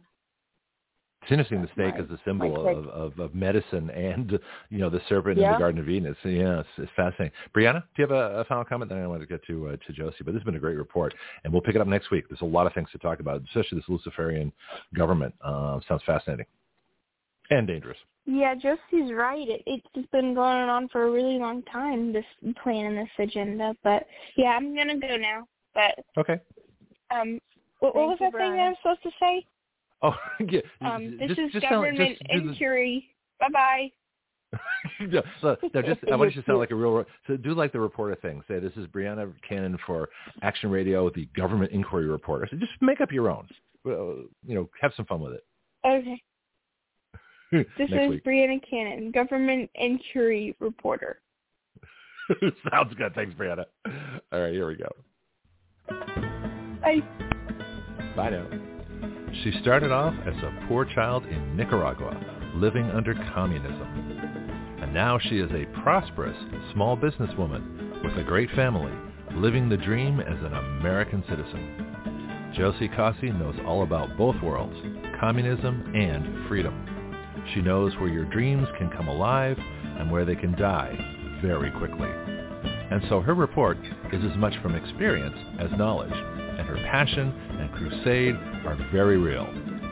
With connections all over Central and South America, Josie brings you the world south of the U.S. border, from personal experience, living, not just reporting, what's happening. And now, the Latina Report with Josie Cossey. Yeah, I think we have the smartest teenager on the radio. This is so much fun to talk to Brianna. Good morning. Good morning. Dobre utra. Yeah, it's not... Dobre utra. Buenos días a mi gente latina. I guess we might have to change it around a little bit, because lately I've been bringing reports from Ukraine, not just from south of the border here. You want to make a new theme? Should I do my Ukrainian accent? Yeah. All right. Okay. And now we have Josie Cossey with the Ukrainian report on Action Radio, direct from. I'll get some Ukrainian music. That's okay. Well, you're still Latina. You can report from Ukraine as a Latina. Yeah. And now the Ukrainian Latina report. Yeah. Okay. We just so you just pretend you're in Ukraine sometime. And now, direct from Ukraine, Josie Cossey. Maybe we can put a little thing about Speedy Gonzalez. Andale, arriba, arriba, dale. Well, I wonder if I could get some kind of, well, it has to be to get the right music or something like that. But yeah, as long as it's not copyright, I can do it. That's why I play those classical things at the end of the show, because it's they're not copyright anymore because they've all run out. So I can play that kind of stuff. You get me a Speedy Gonzalez thing I can play on the radio. You should come on sometime. Josie Guzzi, Speedy Gonzalez. Tell me the words. You know what they actually mean. Like you and people, they talk so fast. I can hardly understand them. So why is my own language. How do you talk Spanish that fast? They talk. In the Puerto Rican and Dominican Republic, those three countries, they talk so fast. Huh. But, interesting. Mm-hmm. Okay. Too fast. So tell me, Josie Guzzi, the Latino reporter from Ukraine. Tell me what's going on in Ukraine. Yeah, from Ukraine. You can do Ukrainian accent. Yes, we have the Spanish-Ukrainian accent. That'll sound interesting. Go for it. But I wanted to mention one of my friends. She's not doing too well from the vaccines, full of blood clots in her lungs. And yesterday they had to rush her to one of the local hospitals. She's been bleeding because, they give her blood thinners. So it's making her bleed so much. I hate blood thinners. Yeah. Blood thinners almost killed me. Remember when I've told everybody 3 weeks after my successful open heart surgery to repair the mitral valve, which worked really well, I almost died from blood thinners because my chest filled up with 4.5 liters of fluid. It's a good thing they didn't put me on a ventilator because they would have killed me for sure. But this is before COVID, so they didn't do that. So fortunately, they just drained the fluid out, which I've never understood why with people whose chests are filling with fluid, they didn't know what they did for me. Take the fluid out. Yeah. Let your lungs reinflate. Let your body take care of they can't get all of it, but they get like 95, 98% of it. And then your body can take care of the rest. So why didn't they do that with the COVID people? I've never understood that. Yeah. Well, it worked for me. I'm here. It's an agenda about this whole thing, Greg, and we know it. I wish you would listen to me, and I have sent videos and everything, and I have offered to guide her to different doctors or, to get help. Why don't they listen? Why? Let's talk about that. Why? They don't want to listen. What's the blockage? Because what you're saying makes perfect sense. Just to be skeptical. Why is it so hard to ask questions? Is it like climate change? Is it the same fear? You can't see COVID. You can't measure it. You can't see it coming. It's not like rain. It's not like a fog. It's intangible. Yeah. It's a microbe. I think what's happening, and I can see it on my friend and a lot of people that I talk to, I believe what it is we're so trained, we're brain trained since we're young to trust the doctors and the hospital, and it should be normal for you to trust your own doctor. And like I said, there's a friend of mine at church. She's been seeing the same doctor for 20-something years, and he's the one telling her get the shots and get the boosters. And I said, no, you need to flee from that doctor. And she goes, but why would he do that? I said, because the money's so good, they don't care about you at all. Yeah.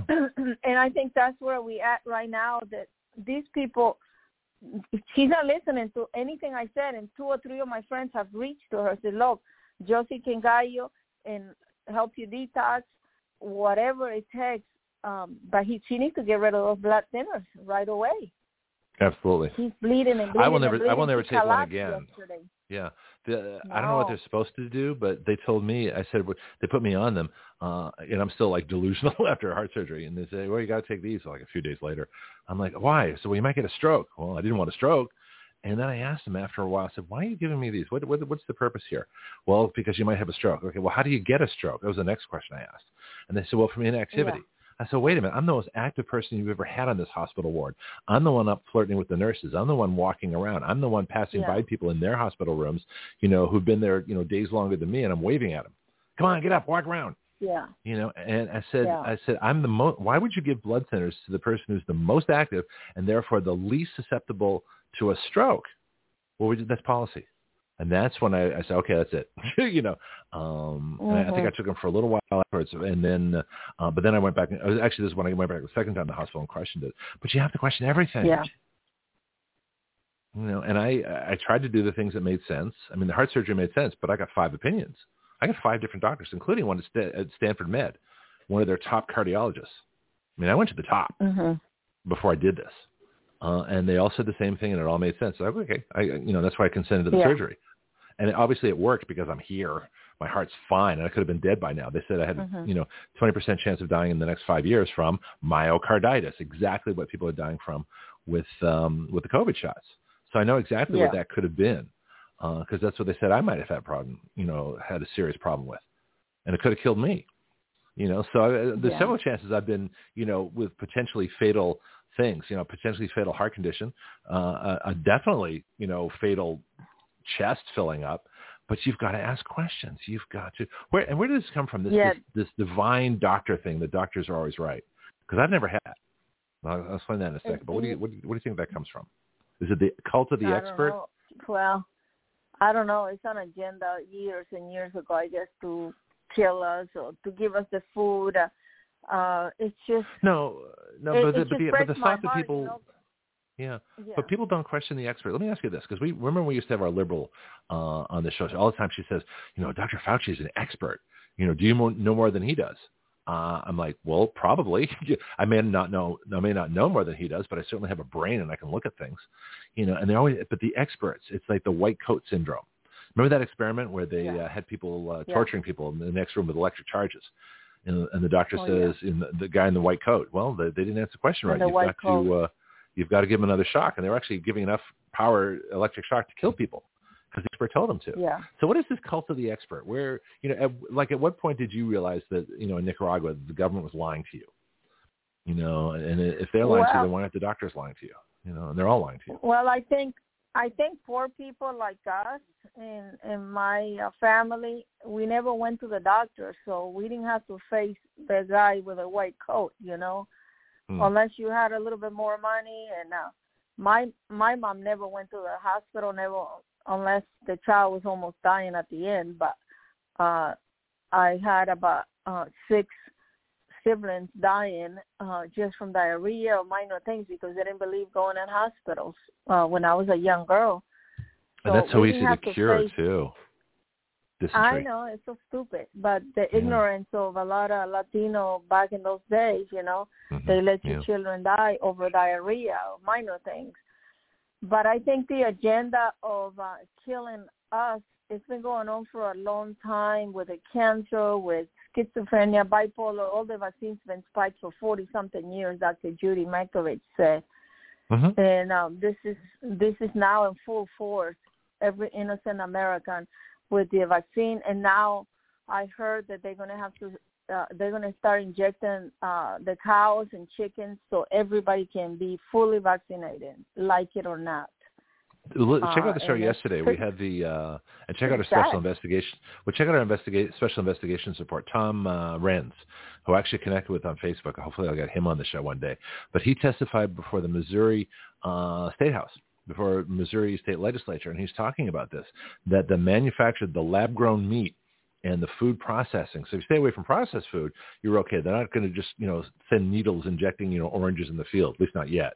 But they will put it into the factory food. So if something's genetically modified, it's not a big step from genetically modified food to genetically modified messenger RNA food. It's not that big a jump. And so that's the problem. So that's actually, he testified about that happening. So you're right on. You're absolutely right on with that. But again, the answer is, as always, real food, natural food, fruits, vegetables, meats, some carbs, but not many, but, natural bread, things like that, natural pasta. Don't get, the more processed food is, the more dangerous it is. Eat natural. Yeah. Go ahead. Yeah. Last week I had a veteran in my store, he might have been like 56 years old, a black man. And a youngster. He's still young. He's he has disability because he got hurt in the military, blah, blah, blah. But he says in 1999, he started working for Coca-Cola, and he said he was working at the plant, making the Coke, He says since he started working in Coca-Cola, he will never drink one more drop of Coca-Cola. He said, you know what, put him in Coke. And I said, I want to know because my husband loves Coke, you know. He said, don't drink it. He said, what they're putting is acid, like from batteries. That's why you can, with a half of a can of a Coca-Cola, you can call out the filthiest toilet and you can make it look spotless. So, yeah, I don't know. Okay, so let's analyze that a little bit. I don't think they're actually, if they were actually putting battery acid, you know, they'd be reported. That's they'd all be in jail. Says. So okay, so let's ask why they would do that. That's like saying, you know, we're going to put chemicals on airplanes and have chemtrails. You know why? So let's ask a why. Why would Coca-Cola do that when Coca-Cola naturally? I mean, they clean pennies with Coke. You know, you drop a penny in a bottle of Coke or Coke, and the next day it's all shiny. Okay, so why? But they're not adding. There's not battery acid that's doing that. It's just the natural acid in the Coke. Said. Okay, so all right, so I don't even know the guy. Okay, so all right, let's be clear though, because you know we're making a permanent record here of our podcast. That's what he said. Okay, so all right, so we'll take it at face value. That's what he said. Now, did he say that Coke acts like battery acid, or did he say they're actually adding battery acid into Coke? Let's make that real clear because there's a difference. He said he was making Coke. He worked in the plant, and he said they put acid. I said, what kind of acid? He says, battery acid. That's what we put in the ingredients to make Coke. Why, since 1999, yeah. I have not had one Coke product at all. Okay. Including spread. Battery acid is sulfuric acid. So how did that get it? I didn't know that. They don't use no battery acid. You know what they use Coke? Coke has been used to clean off the battery terminals on automobile batteries. People pour it on there, and it does foam up. And they use, and also you can use to clean your windshield too. So what's in the syrup? Is there a sulfur compound in the syrup that allows this to happen? It's a secret ingredient. The menu. Yeah, but anybody can take it to a private lab and get a spectral analysis of it. I mean, it's not that hard to do. They can't release it. Yeah, it's private, but they can find out what's in it. So let's assume sulfur compounds. So you got carbonation, right? You've got carbon dioxide. You've got carbonated things in there. So you've got oxygen. So you've got sulfuric acid is H2SO4. So H2O plus SO4. So H2O, you got water. The primary ingredient in soda is water, so that's where the H2O comes from. SO4, the sulfur. There's sulfide compounds in all kinds of food.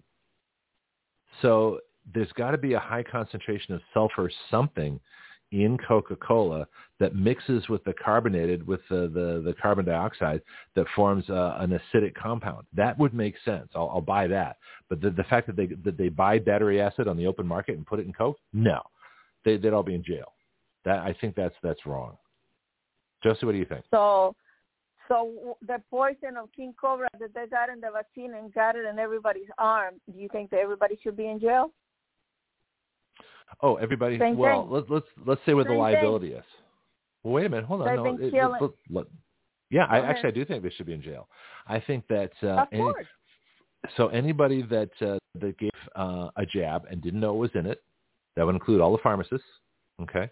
Of course, all the big pharma, especially Pfizer, pretty much anybody that worked for Pfizer that had any connection with the production, marketing, distribution of their non-vaccine vaccine, you know, there's a potential liability there. Now, the problem is that the law doesn't give them any liability. So you cannot establish liability until the law passes, which is going to get into my topic the next hour, that we're complaining too much and not acting. See, our vaccine bill is 2 years old. Had that bill passed 2 years ago, everything that happened since, so this would have been March, I wrote it March 31st, 2021. So the jab had only been out since December. Think about that. It got to Capitol Hill in December. All right, so let's do a timeline. So mid-December, Nancy Pelosi brings the jab to Capitol Hill. Guess who got it? Brian Sitnick, you know, Capitol Hill police officer. Now, they never confirmed it, but I pretty much guarantee he got the jab. Why else would he drop dead of a stroke 3 weeks later? Perfectly healthy 40-year-old man. Okay. So let's assume that there's a really good possibility Brian Sittnick got the jab, Capitol Hill Police got the jab, and then it came out. So then he had January 6th, then he had January 20th. Brandon gets put in the White House illegally, and then 2 months later, January, February, March, 2 months later, I'm already writing. And then, of course, then he brings out the mandates, right? You know, Brandon brings out the mandates pretty quickly. Yeah.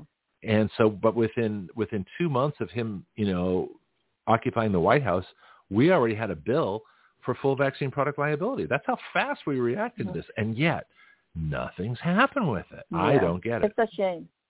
Yeah. But Greg, this killing of innocent America, it's been going on for a long time with a lot of things. GMO, modified foods, injecting our chickens with hormones so they can be huge. You buy a chicken breast or a chicken leg, it looks like a freaking turkey leg. Doesn't look like a chicken sometimes. And this has been going on in every aspect of our daily life eating in America. When I was in Cuba, I can tell the difference even when I went to the bathroom, eating the food over there, that it's not modified like here.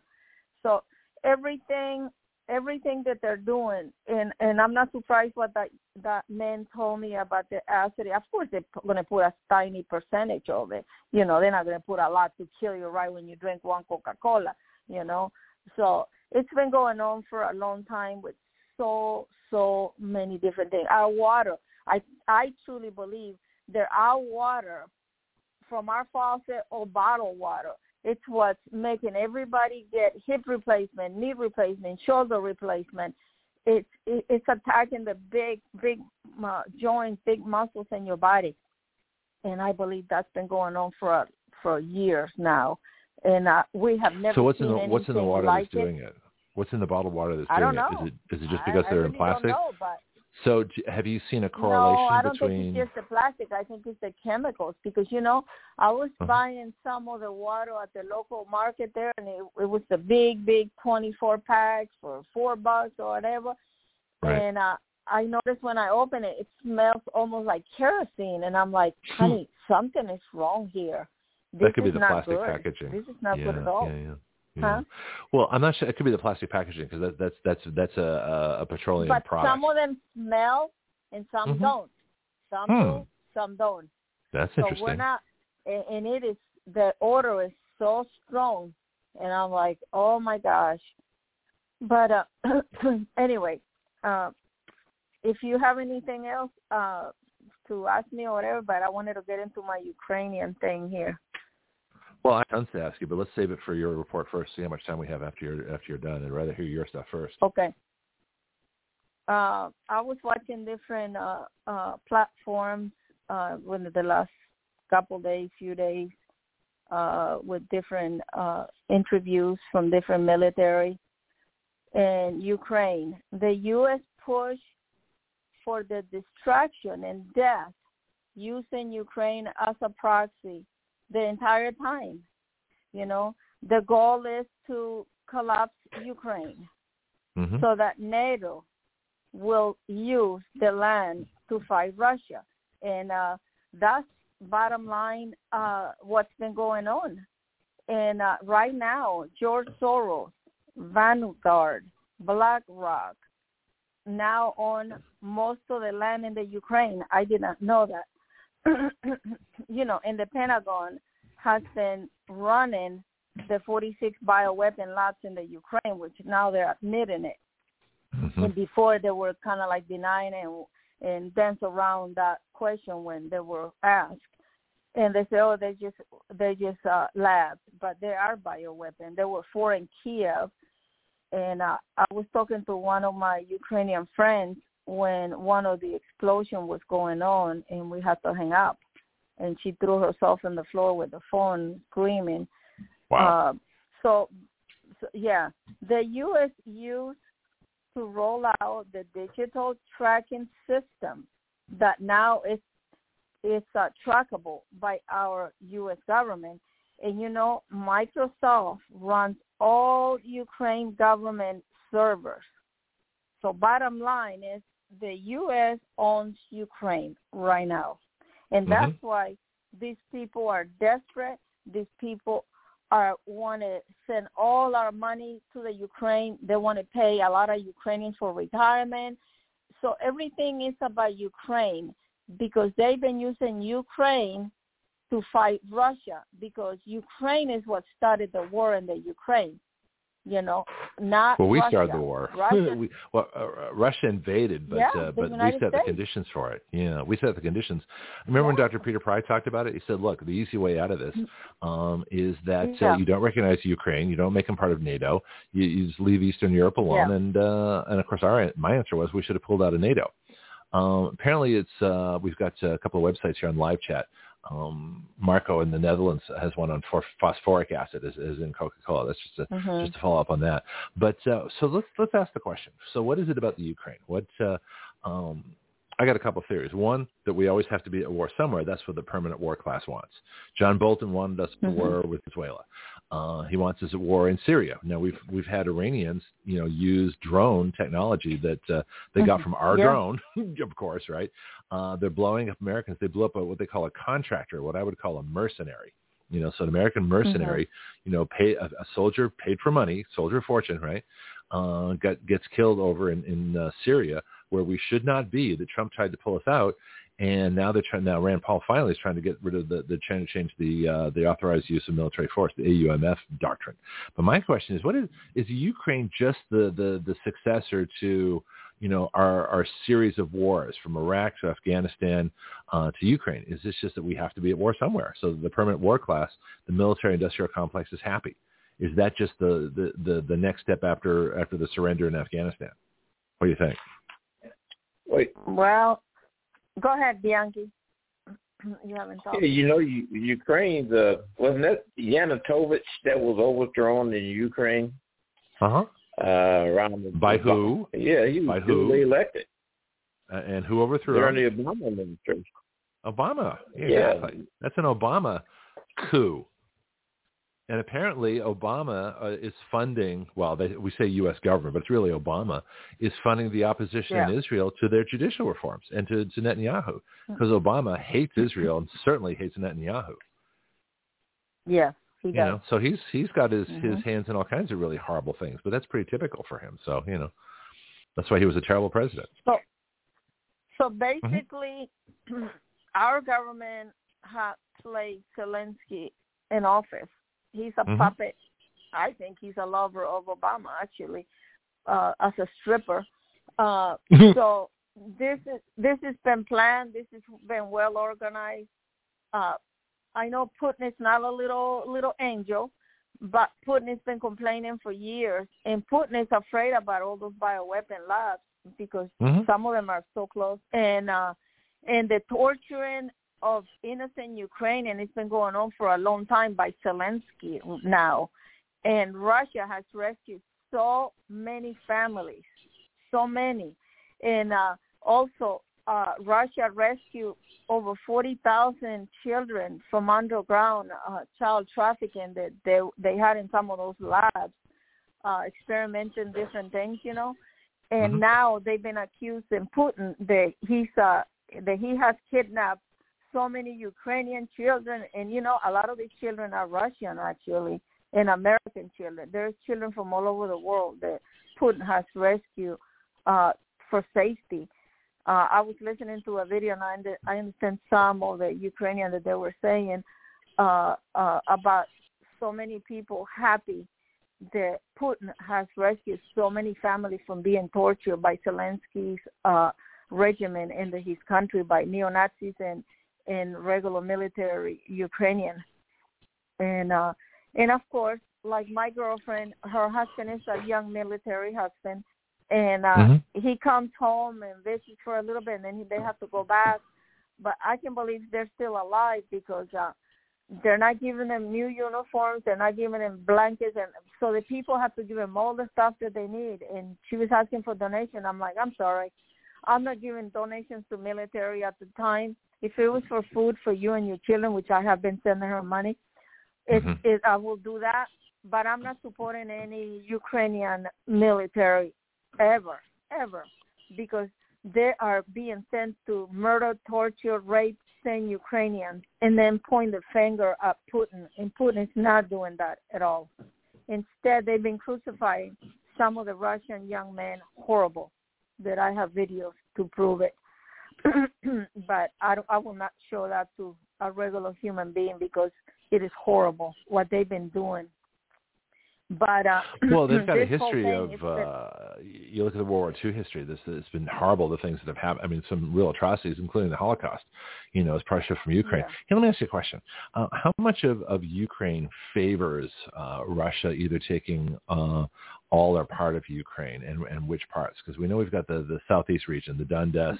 They already took Crimea, which traditionally was part of Russia anyway. In fact, Ukraine was traditionally part of Russia.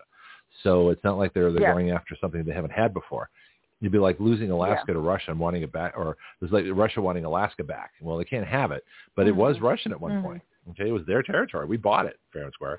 But how much of Ukraine, especially the half that's west of the Dnieper River, you know, where Kiev is, that's Russian ethnicity anyway. How much of the population is kind of secretly hoping that Russia either claims part of it or controls it or beats the Ukrainian government in this war? Well, the small little villages closer to Crimea are begging Russia to take over because he has rescued so many families near Crimea and those areas from being tortured, literally, by Ukraine. And I don't know how many small villages, we call them villages over there, will change. But I truly believe when Donald Trump returns, Ukraine will go back to the people. And all the billions that we have spent in our tax over there throughout maybe 40 years or more, building all those bioweapon labs, child trafficking, adrenochrome, all the drug trafficking, money laundering with our corrupt government. It's going to stop, and this is going to be worldwide. And I know, my thing is that it's going to be worldwide takeover to help all these countries. There's a lot of people praying in Colombia, in Chile, with different people I've been praying with. That it's going to happen at one time here and all over the world because some of these countries are on board with Donald Trump, but the countries not on board, they're going to be left behind. So that's what we think that is happening. Yeah, you got from what Brianna was talking about with the world government. This is going to be countries that want the world government because they're going to get money. And there'll be countries that don't want the world government like us. Well, the population doesn't want the world government, but the elites do. So it's going to be an interesting fight. Does Ukraine have an active secret police force like the Gestapo, like the Stasi, like our FBI now, things like that? Do they have like murder assassination squads? Do they have all the worst of totalitarian things? I don't know I don't know a name for like a Ukrainian secret police force. Well, like they got their secret neo-Nazis in Ukraine, and it's been going on for a long time. But do they have an organized, like Savak, the Iranian secret police, or who is that? The Stasi was, I think, East German. Mm-hmm. The Gestapo was Nazi German. So Russia had the KGB. China has whatever, the entire Communist Party. But does Ukraine have a recognizable secret police government arm that we would know about or be able to investigate, because you talk about the atrocities and the crucifixions and things like that. Is that organized through the government or is that just being done by the soldiers, but is there an organized government agency that actually does that, like the Gestapo tortured and killed, or like the the death camps, the Holocaust? What does Ukraine have in terms of that? Well, what I understand is Ukraine has the regular police, and they have their regular military, but they also have the neo-Nazis behind the scene, and a lot of people, they blend in with the military, actually. Mm-hmm. That's what they've been doing. But once, like I said, once the takeover worldwide, Ukraine is going to be free again. And like I said, Trump is behind cleaning Ukraine, because this corrupt government of ours, including the Pentagon and State Department, they've been all in it for years. The corruption is so deep. Our military been coming home in coffins, and the boxes are full of diamonds from the Congo, drugs, money. Do you have pictures? You name it. Do you have pictures of open coffins with diamonds and stuff in them? No. Do we have any photo records of it? Open coffins. Oh, okay, I just want to check. And, my ex-husband told me stuff like that a long time ago, and I didn't believe him because I wasn't very involved. I didn't care. Right. And I'm like, man, I remember he was CIA, my ex-husband, and he knew a lot. He knew a lot. Let me tell you, he had an office in the Capitol. Oh no, listen, I watched the film with Denzel Washington and Russell Crowe about the drug dealer in Harlem. I think it was back in the '70s that was bringing cocaine heroin. Directly from the Golden Triangle, Vietnam, Cambodia, and Laos, where they grow all the opium poppies, and he went directly to the source and brought it on U.S. military aircraft in coffins. Yeah. So that's I know that happens, but again, you know me, I like to have a record, and I like to have some kind of evidence and sources on that. But I think that's just responsible show stuff. So let me ask you another question. So the reason I asked about a Ukrainian secret police agency that's committing atrocities is because you remember the Boland Amendment. I covered this on the show, I guess, 2 or 3 weeks ago. This is where the Democrats, and I think rightly so, they're right on this. They made this Boland Amendment, and Boland was a congressman from Massachusetts, and he said, okay, we're going to give you a budget, but you can't spend money on the Contras. Okay, so every authorization bill that went through had a Boland Amendment. Here's your bill for health and human services. Here's your education author. Here's your appropriation for this, but you can't spend money on the Contras. In other words, you can't transfer money from the EPA budget to the Contras because they would do that. Obama was famous for taking money from one department and then funding his pet communist causes. Yeah. So if there were an organized Ukrainian secret police, Holocaust force, torturing force, killing force, things like that, then Congress could say, we're going to give money to Ukraine, but it can't go to this agency. They could have like a Boland Amendment for that. But if the atrocities are just being done by the regular army, so there's not an organized, identifiable security state force like the KGB and the Gestapo, then it's harder to do because they're masking the money. So in other words, they're taking money for the infantry and sending it to the death squads. But they're not identifying the death squads because they don't have an organized government entity. That's why I'm asking the question. I don't know. I'm not sure about that. I have to investigate, I guess, about that. But all I know is this corrupt government, including Republicans too, not just Democrats. They've been in it for years, sending money to different countries, and a lot of the millions come right back into their hands. And that's what's happening to Ukraine, because I asked my friends in Ukraine, are you guys getting any help? They said, nope, zero help, no money. We haven't seen any dollars, no money, no help at all from the United States. So that's why Biden made that trip to St. Croix Island to divide all the money they came back, the $60 billion with a B that we send to Ukraine. They pay off the neo-Nazis, and they pay Zelensky. Zelensky's got billions of dollars to throw with his leaders there. So they're having a blast, a good time, and all the money came right back to the hands of the criminals running our country, which is Obama and his puppets. That's what's been going on. Okay. And it's been going on for years and years and years. Oh, no, I know that. But let me ask you a couple of questions. There's 2 things I want to talk about before you go. One is Trump's speech, and the other is this trip by, VP in residence, Kamala Harris, who's attempting to be African-American, Indian, Jamaican, illegal alien, whatever she is. But she's in Africa right now. So my question is, have any resources come up with what she's really doing there? And I asked Bianca the same question. What's she really doing there? The reason I'm suspicious is the only real African, that's in the White House press corps is not allowed to ask a question.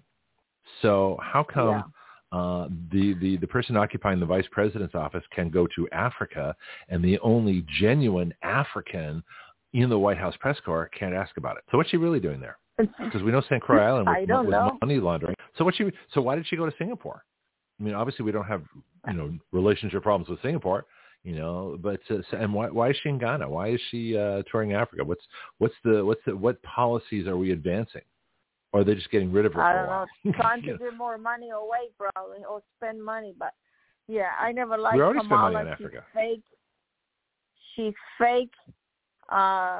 Like I said, Obama's running the show. Obama's allowing all these, and you don't hear anymore talking about the Muslim Brotherhood anymore. Have you noticed that?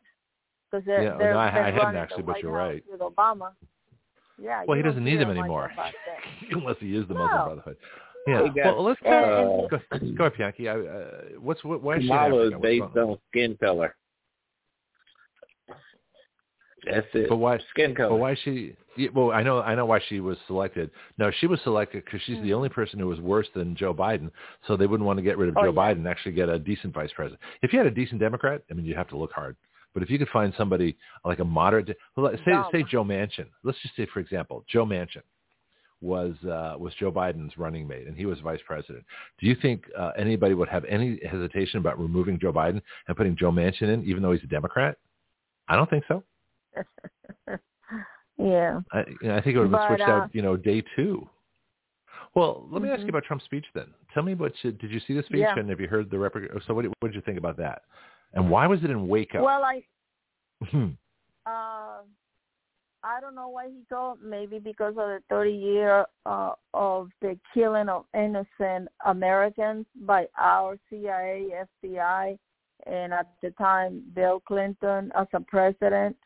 Mm-hmm. But President Trump was really, really tearing Ron DeSantis down. And I'm like, well, Ron DeSantis isn't a threat. He's not even running. He's not declared. He's who the deep state would love to run because they think he's the only person that can actually beat Donald Trump, which of course is just wishful thinking.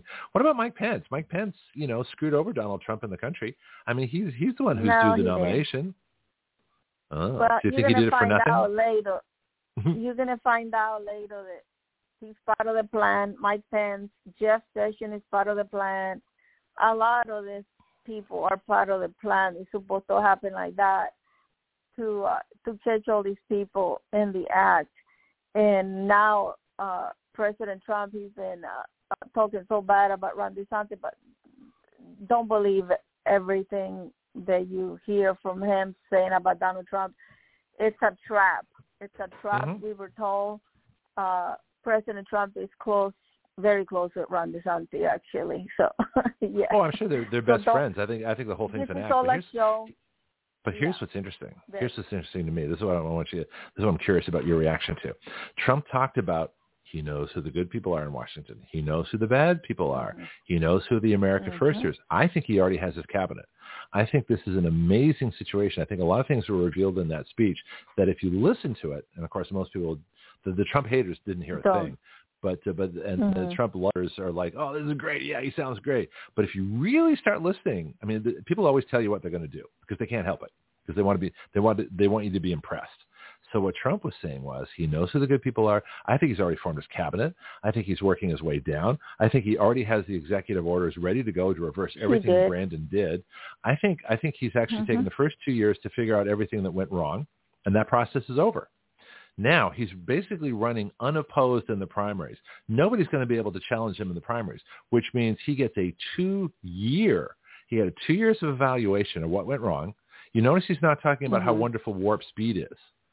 And the only thing he said on the jabs was that if any college mandates a vaccine, which is a non-vaccine, or a mask, they're not getting any money. That's the only thing he said about COVID.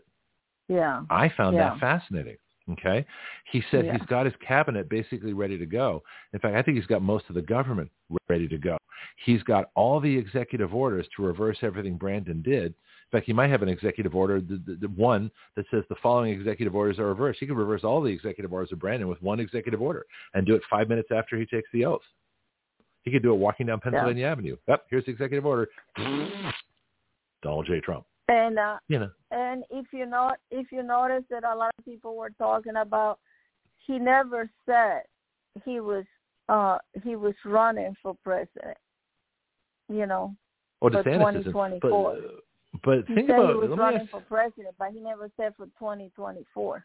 No, never. I think he's running in 2028. But I used to think he'd be a good person. Now I want to see somebody else. I just don't know who yet. But do you? But why? Here's who do you think?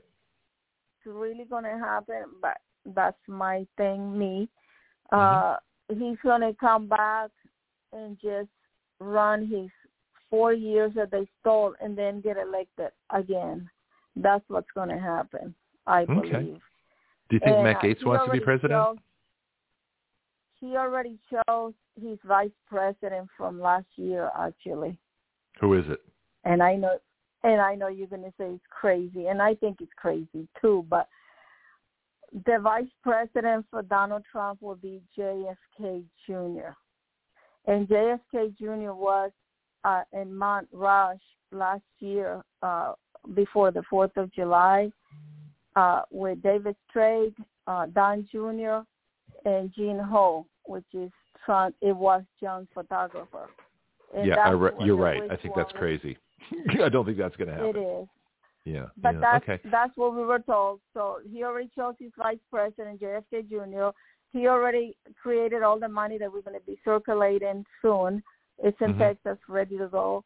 And he'll be back to take over the country. He's going to make America better than what it was before, because I think he's going to get better, but he's not going to do it with JFK Jr. First of all, JFK Jr., if he were alive, which I don't think he is, but even if he were, he'd be a Democrat. Why? Now, what about RFK Jr.? How about Robert Francis?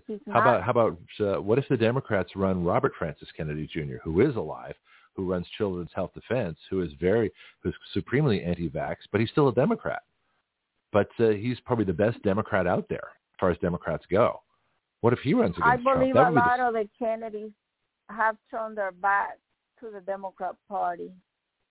Okay. Yeah, because of what they have seen, and they want to honor his father's name and not with this corrupt system that we've been going through for years and years. This system has been so corrupt and we did not know, but I believe the intelligent military has well organized step by step what's going to happen to America, and they're allowing it. We're in World War III, and in war, people die, and that's why we have all these people dying.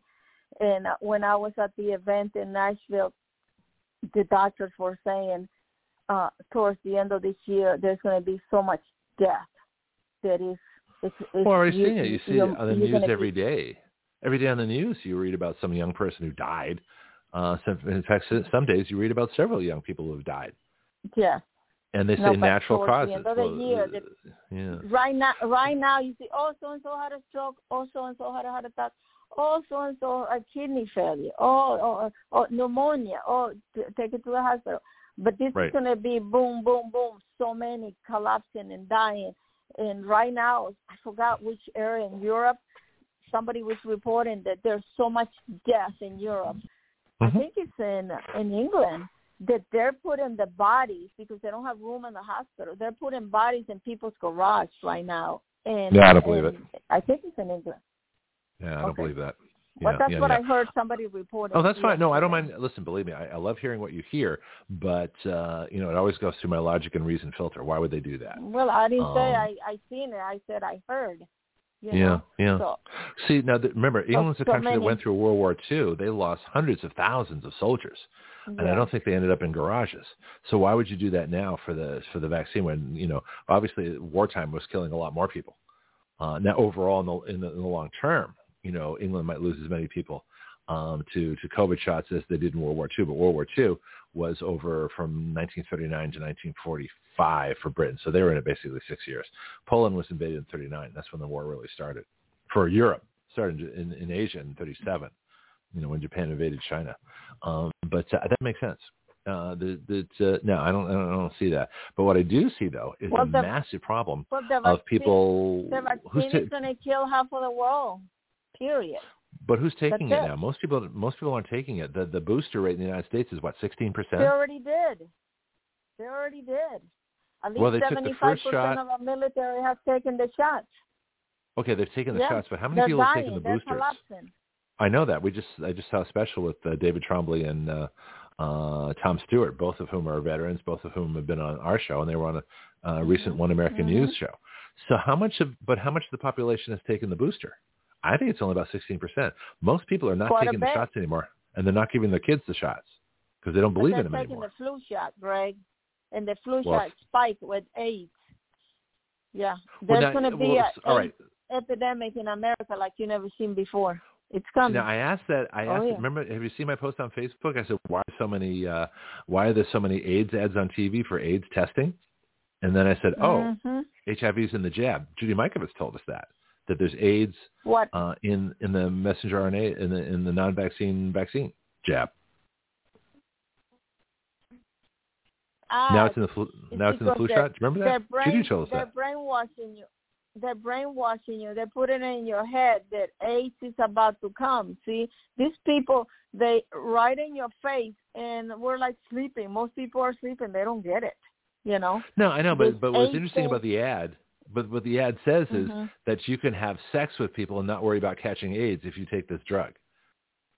That was fascinating. In other words, what they're saying is, wait, let's get the motivations. Why would the government put out an ad? I'm sure it's a government ad that says that making AIDS testing at this particular time. This has only been out in the last couple months. This is new. So there's an ad out now with minority people involved. So it's diverse, right? But they talk about AIDS testing, and then it says that in the end of the ad, it talks about having sex with people and not worrying about it because you can't catch AIDS if you take this drug and you get tested regularly. I find that fascinating. Are they trying to spread AIDS again? That's what it sounds like. Because the effort when they said before that remember the fear before, AIDS was primarily transmitted through gay men and intravenous drug users. Those were the two communities most affected, right? Okay. So, but they said AIDS can get to everybody, which wasn't true. If you didn't have unprotected or gay sex and you didn't take intravenous needles into your arm, you had a really, really good chance of not catching AIDS unless something bizarre happened somewhere along the way. I don't even know, blood transfusion, things like that. So AIDS was really easily avoided by just avoiding a couple of different things. But yet they tried to convince you otherwise. Now, what are they trying to convince us of now and why? So you know me, I always want to ask why.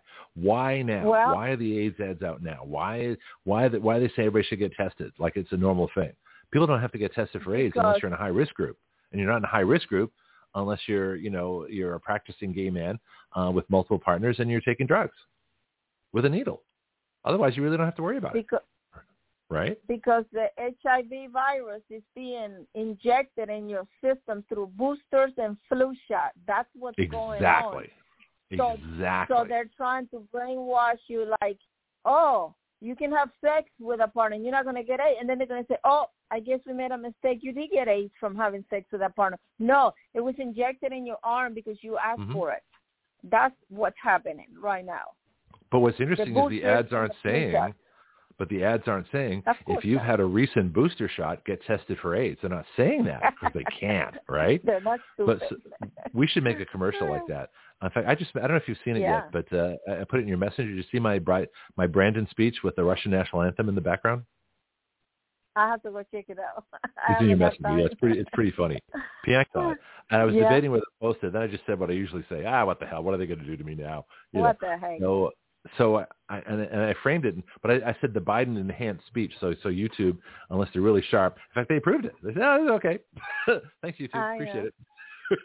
Anyway. So I want to tell all the audience before I get off the phone here. I have to go earn my living. Right. Please do not take one more shot ever again in your life. No shot for your little newborns or little kids ever again, ever. They've all been spiked for the last 40, 50 years, and we did not know about it. That's why your children have autism, schizophrenia, cancer, Down syndrome, bipolar, all this type of sickness, kidney failure. All this sickness comes from the vaccines that they give you right after you are born, and they force for you to have it. Or if not, they'll come and take your children here in this country. So not another vaccine ever. That's how you're going to save your family. And I got to go. Greg? No, I appreciate it. Listen, it's been a great report. This has been fun. But I'm going to do I need to show on early treatments for diseases that they're supposedly trying to prevent with vaccines. Yes. Yeah. Well, thanks, God bless, and hasta la vista, amigo. So hasta la vista, you guys can reach me baby. Andale. You can reach me at Ruth Uniform Shops on Olive Road in Pensacola. Website, phone number, Florida. Anything you want to give? Website, phone number, Facebook page? 850-478-7756, and we do very well there. We're the information center. If you want to come and tell us what's going on at your hospital or your nursing home, come and tell us, and we can share it on Action Radio. Exactly. It's going to end up on the radio, but we can do it anonymously. Thank you, Josie. This is so much fun. Yes, your conduit of information, your secret dispersal point. So let me give you a round of applause. Thanks, Josie. All right. Bye. Ciao. Take care. Bye now. Oh, boy. See all the silly things we do here? But, I mean, we take deadly serious topics and then still have fun, because otherwise you'd go crazy. I said this before. The world government people aren't that smart, because what they've done is they've created a dangerous jab that's killing people and injuring them and crippling them and everything else. But what it's doing is it's killing and crippling the compliant, the ones that favor the big government, the ones that believe in the jab and believe in the experts. Those of us skeptical, rabble-rousing, resistors, we're the ones not taking it. So they're actually eliminating their supporters. It's like tobacco.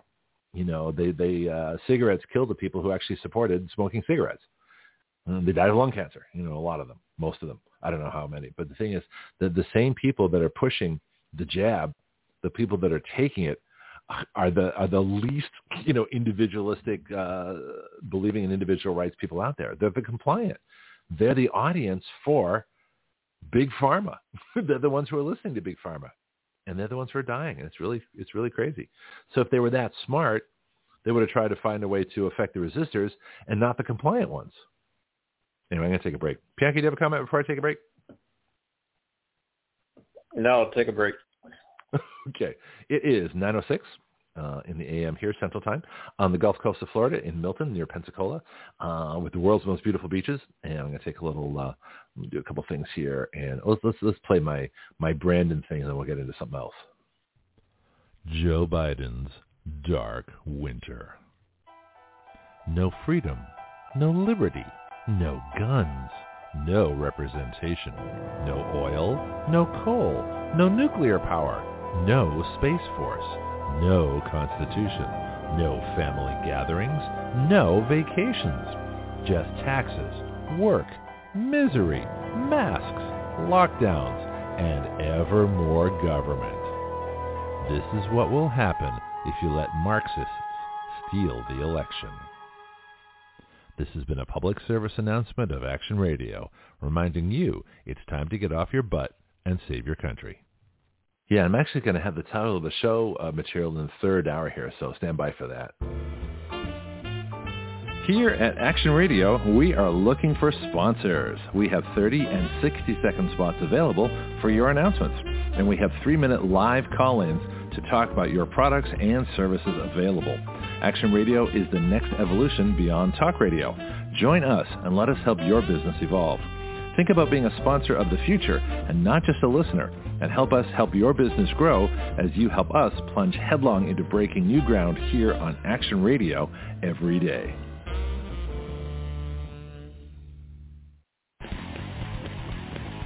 This is Greg Penglis for Strikeforce, your source for pure energy. Strikeforce is a concentrated energy drink that turns a half liter of your favorite beverage into an energy drink. You make your energy drink yourself. Action Radio is an affiliate of Strikeforce, so our listeners get a 20% discount. All you do is add our code WYL to the discount code window at checkout. WYL comes from our website, Write Your Laws. So you can get your energy drink, a 20% discount, and help Action Radio change the relationship of we the people to our government. Not bad. Strikeforce is at StrikeForceEnergy.com. That's StrikeForceEnergy.com. Start your engines.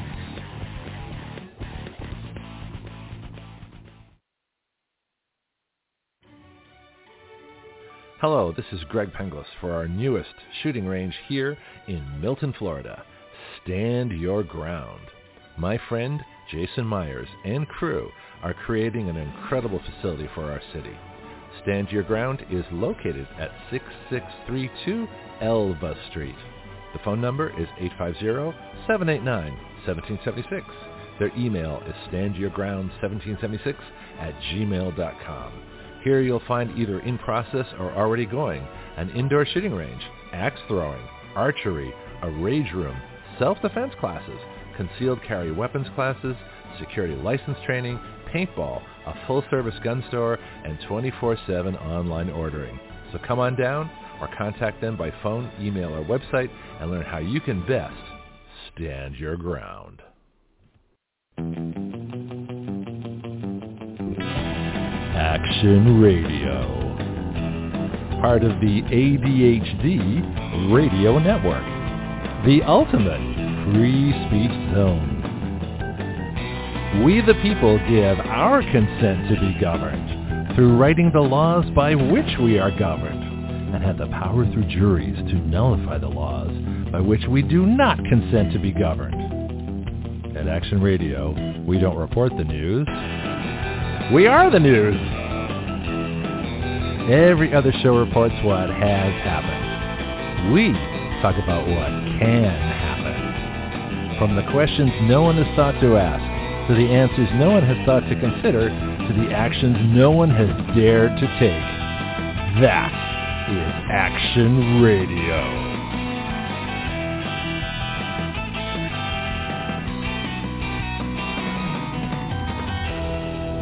Well, that sounds impressive. I should listen to the show.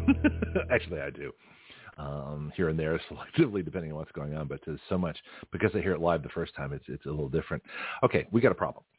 We have a problem with this country right now, with conservatives, with activists, with all kinds of folks. They are at what I call, and I've said this before on the show, raising complaining to an art form when we need action. And that's the title of the show today, Raising Complaining to an Art Form When We Need Action. And this is the hour when I want to deal with this. And so it is my continual fascination that people send me endless videos of other people doing shows, especially shows that I've already done like 2 years ago. I don't need those. You know, they'll send me shows. You got to check this information. Awesome. Is this information you already know? Well, yeah, but it's really good. Okay. Is it information that solves the problem? No, it's just information. Okay. So then why do I care? Why do I need to know things that I already know? Why do I need to have reinforced in my brain somebody else saying something that I've already said or already covered or already talked about years ago?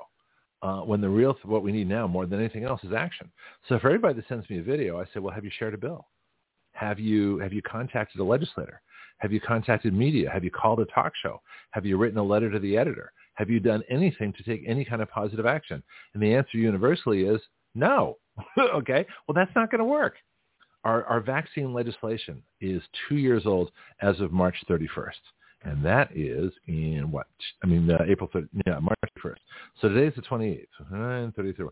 So as of Friday, we could have had 2 years ago a bill in the national debate that would put full product liability on Big Pharma, all of it. People had saying, wow, that's a good solution. I'm going to start telling my friends. And the friend said, you know, that's pretty good. I'm going to call a talk show. And then talk show says, no, that's kind of interesting. I'll ask my audience to support it. Then the audience, sends this stuff into Congress. And somebody in Congress said, it's not a bad idea. I can't support it because Big Pharma will cut my funding. But, it's a good idea. Okay. So that's how things happen. So the biggest problem we have right now is that people are so enamored with being the first to share information they already know. It's like watching the third rerun of Top Gun Maverick. You know exactly what's going to happen. Yeah, of course it's cool, but you already know. It's like when you're listening to the radio, when you listen to classic rock, and they play a song that you're thinking of that you've heard at least 1,000 times or more over the last 50 years. Think, wow, that's a great song. I want to hear it again, even though you know all the notes, you know all the words, you know everything about it. So why do you need to hear it again? Look for some new music. That's what, you know, I try to do that. I try and catch some of the new, a lot of it sucks, but that's okay. But the thing is, you've got to try something new because what we're doing isn't working. Obviously, it's not. The government's still the government, imposed a Marxist idiocracy. They're all a bunch of idiots, you know, in public and incredibly dangerous Marxists in private, and they're destroying the country. So they're winning. Okay? So unless you fight back, they're going to keep winning.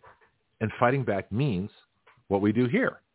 And I don't know who else is fighting back in terms of, I mean, a lot of people are fighting back with information. You know, get armed with the information. Okay, great. So you're armed with the information. Well, what do you do with it? Well, I don't know. Just be armed with the information. An informed public is an educated public is a useful public. No, it's not.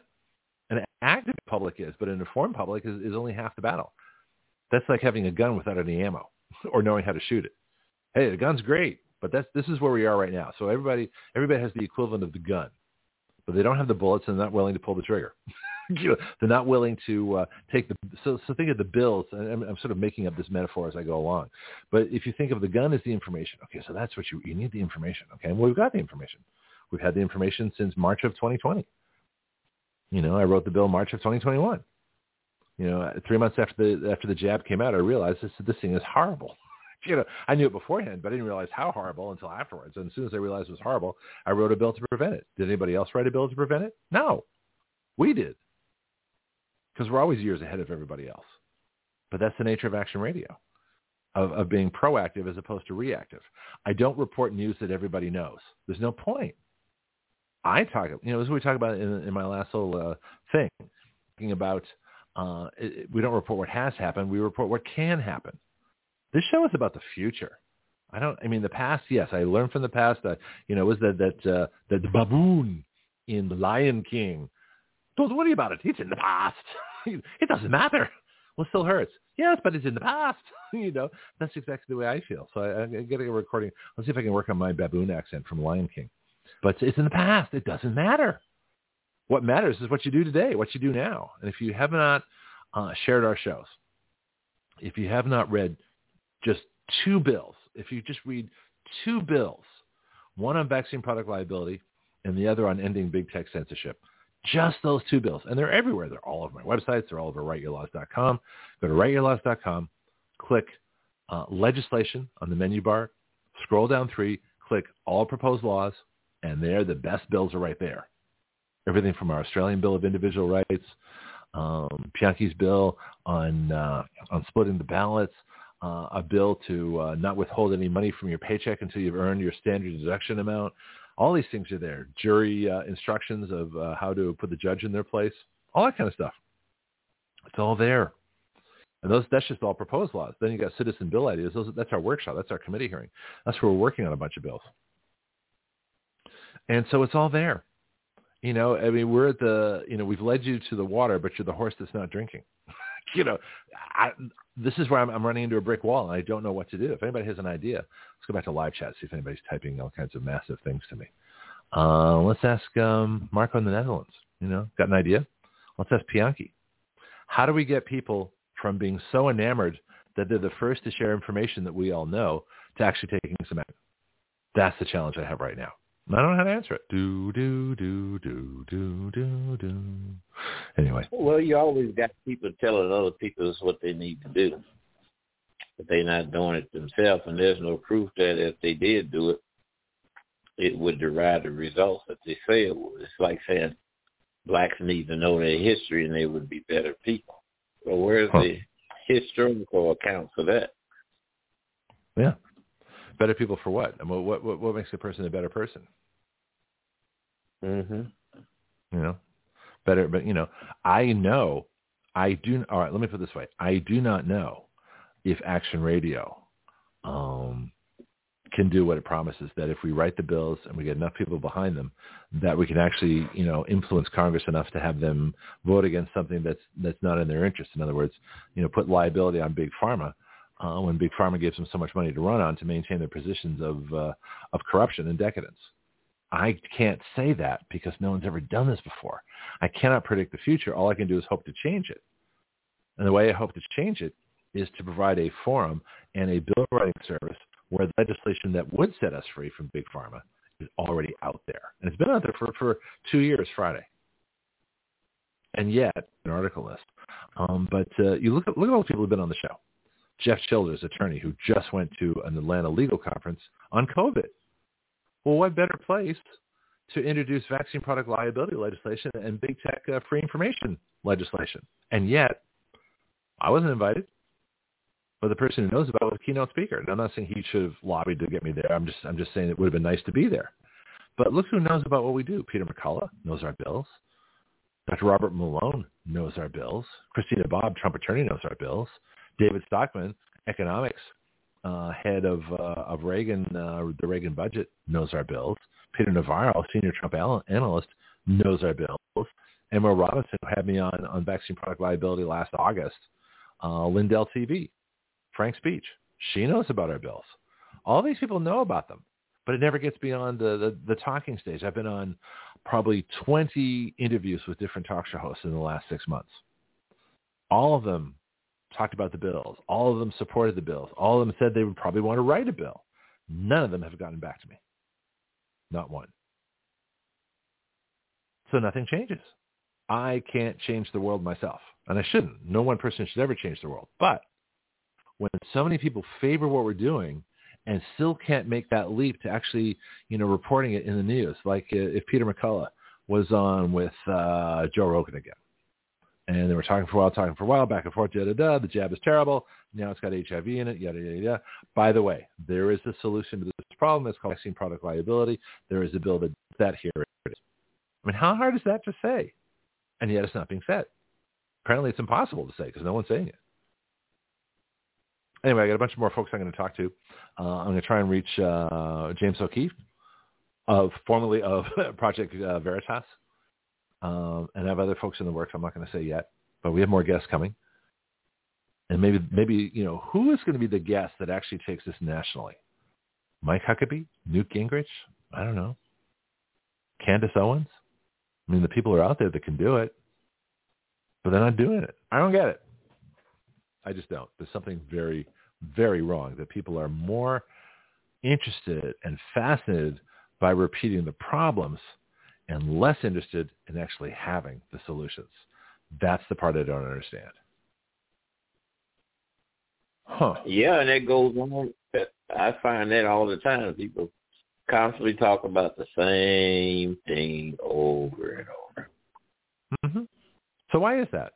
I mean, I try to have a fresh show every day. Yes, I talk about some things. There are certain themes in this show. But for the most part, our shows are different, radically different. Every show has a different set of reporters.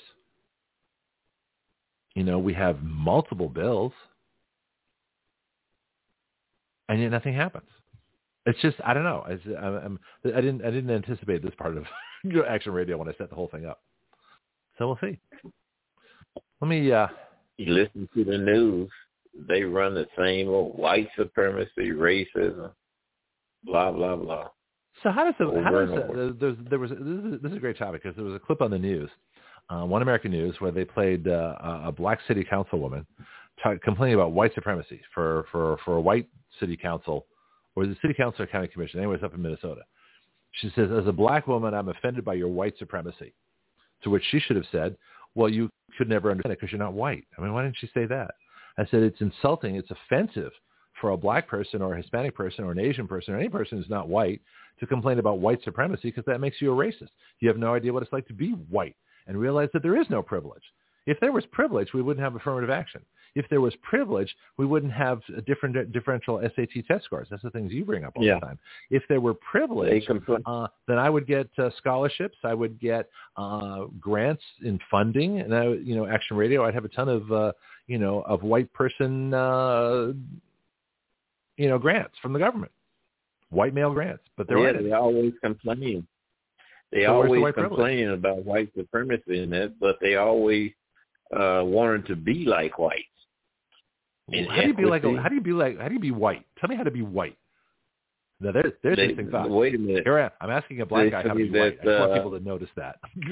They say that blacks have X number of dollars in wealth, where whites have X number of dollars in wealth. You need to close the gap in education outcome between blacks and whites. You need to close the gap between economic outcomes between blacks and whites. So blacks complain about white supremacy, but they want to be white. Why would a black person want to be white? Like how do you be white? Well, that's what the norm is that we always hear the complaint. Okay, you know, white kids, black kids are lagging behind whites. Well, do something about it. Like you say, you complain about it, but do something about it. Yeah. Do you think that white parents educate their white kids on how to be white?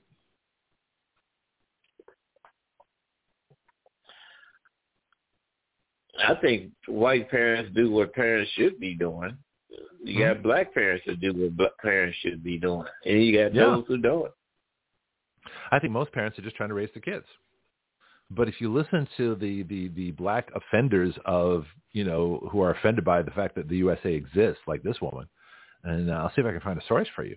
But it's like, you know, when black folks say that you don't know what it's like to be black, you can't talk about it. Okay, fine. Well, then you don't know what it's like to be white, and you can't talk about it. It's the same. Then they talk about how blacks are punished more severely for similar crimes that whites do. Well, why do you do the crime anyway? Yes, but it is actually true that black felons do get longer prison sentences. However, black felons generally have more crimes, you know, that they've committed than white felons, violent crimes. So in that respect, you're actually punishing people because they're repeat offenders. So there is a basis for that claim, but you have to explain it. It's more than what you think it is. It's not because they're black. It's because these people have generally far more offenses to the name. And the more offenses you have, generally the longer your prison term, because you obviously didn't learn the first time. Right? They say that blacks are more likely to be stopped in Ferguson than whites. Well, hell, there ain't no whites in Ferguson.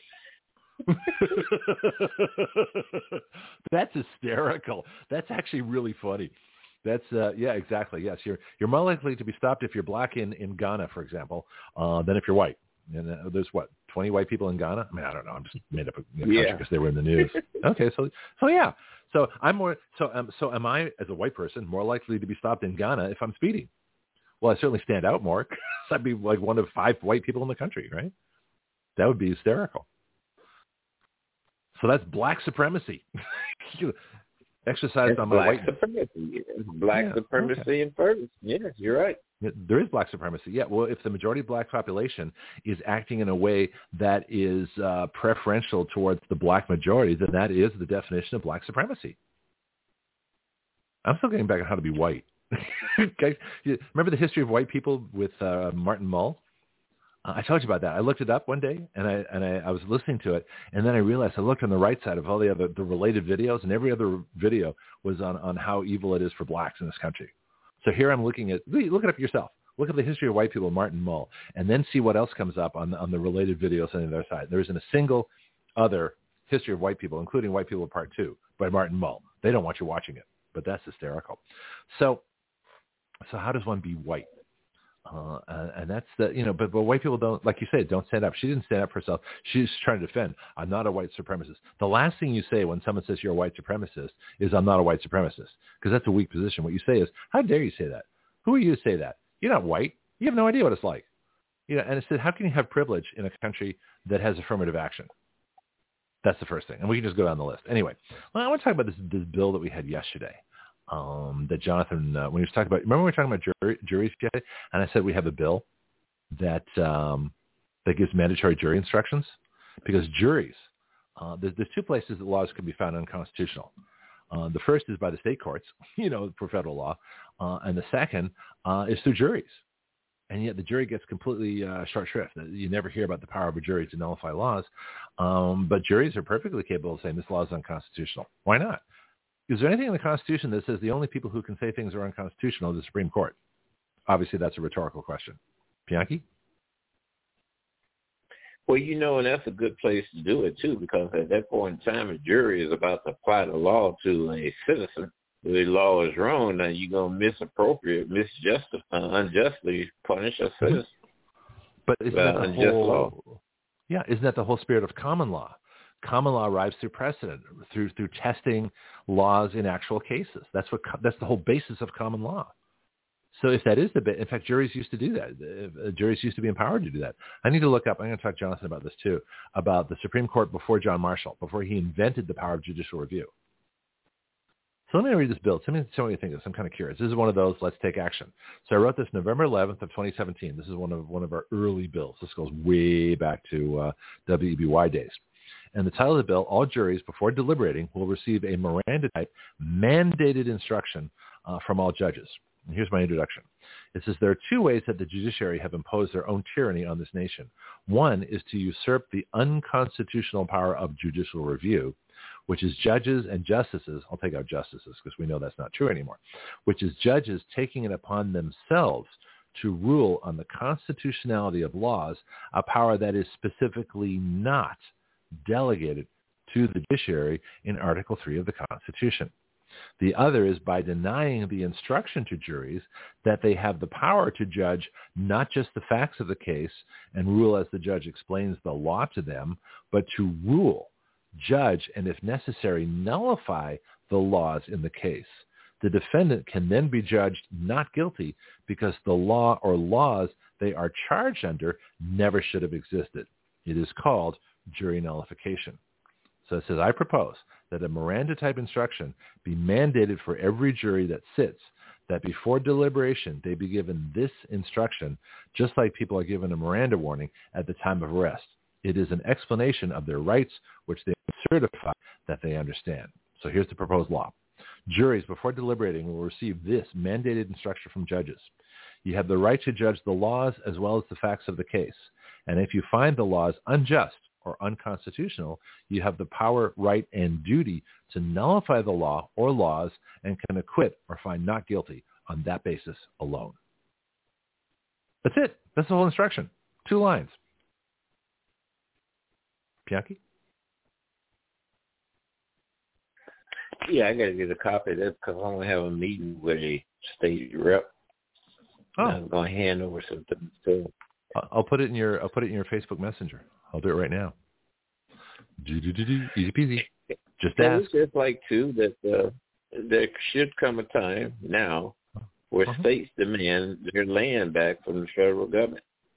In case in point, this drilling operation is getting ready to happen up in that they're going to license to happen in Alaska. The federal government is going to reach them at like $11 to $15 billion. Now, wouldn't it be nice if the state themselves had that money? Yeah, we should write that. Yeah. The federal government has already proved, Greg, no matter how much money they have, they still going to come up in shortfalls. No matter how much they have. They'll always spend more money than they have. Yeah. So I put the bill in your messenger, but I also have it on my Facebook page, the legal page. Can't typically do places. That. States have to run a balanced budget. Why? Right. Because you can't print money. Yeah, yeah.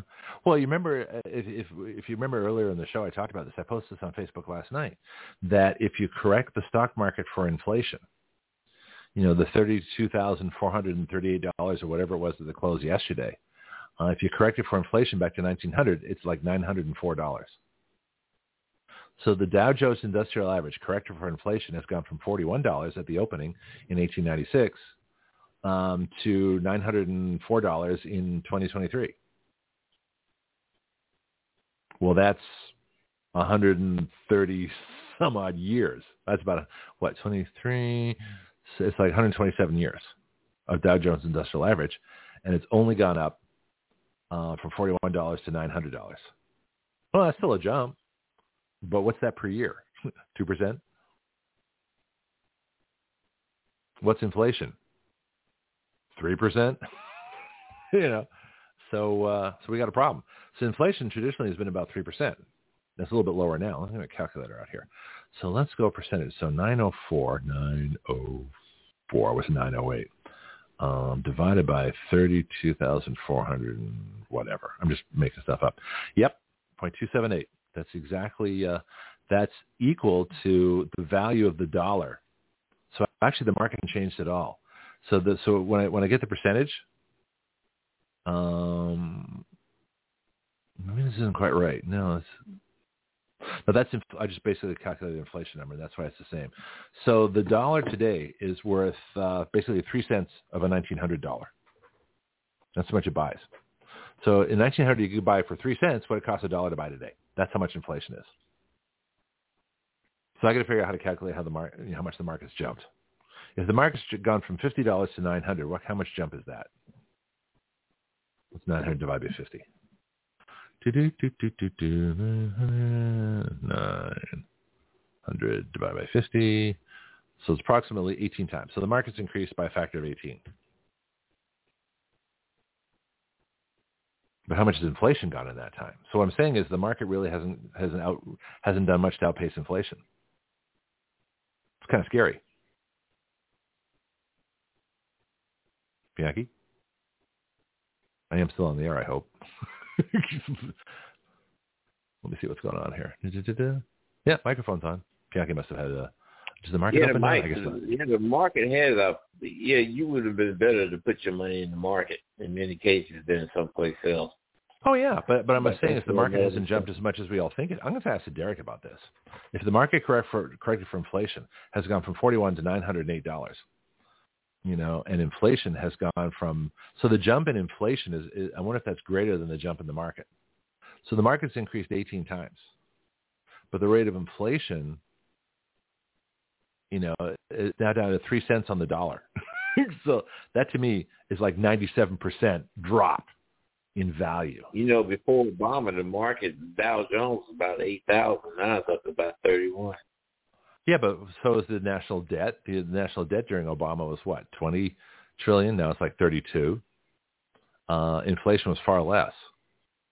Well, I got some shows in the works on that. Let's talk about this whole idea of juries. Of juries getting instructions, or juries giving the judge instructions. So I had an alternate proposal too. I cited a longer version. I said an alternate is to consider a longer and more comprehensive version requiring proof of compliance. This could also be included in a state or federal jury bill of rights. And here's the extended version. You have the right to judge the laws as well as the facts of the case. And if you find the laws unjust, unfair, unworkable, prejudiced, unconstitutional, oppressive, exceeding of legitimate government power, or on another basis you declare you have the right, power, and duty to nullify the law or laws in the case and acquit or find not guilty on that basis, on the basis that the law or laws themselves never should have existed. You have the right to access the Constitution, relevant jury nullification cases, and any relevant case law you request around the laws in question, regardless of whether or not they have been introduced in the proceedings. So there's the more detailed version for juries. That would work good in gun cases, especially if the jury say, well, let me see that Second Amendment. Let me read that. Mm-hmm. How about January 6th cases? What does it say? How about the rights of the accused? Did they get the due process? Did they, get their grand jury? Did they get their hearing? Were they able to introduce all the evidence? Do they have the right to confront the witnesses against them? Well, yeah, they do. So this would be a great case for juries for the D.C. juries. Then I got further provisions. Listen, it gets better. I love this bill. It's one of my favorites. I should probably talk about it more often. No member of the judiciary, law enforcement officer, or government official shall withhold this instruction, nor offer any instructions, coercion, or threat of prosecution, consequence, or repercussion to the contrary of these juror rights. No investigation. Well, because what happens is the judges say you have I will instruct you. I will tell you what the law says. Well, why are judges telling juries what the law says? It's not up to them.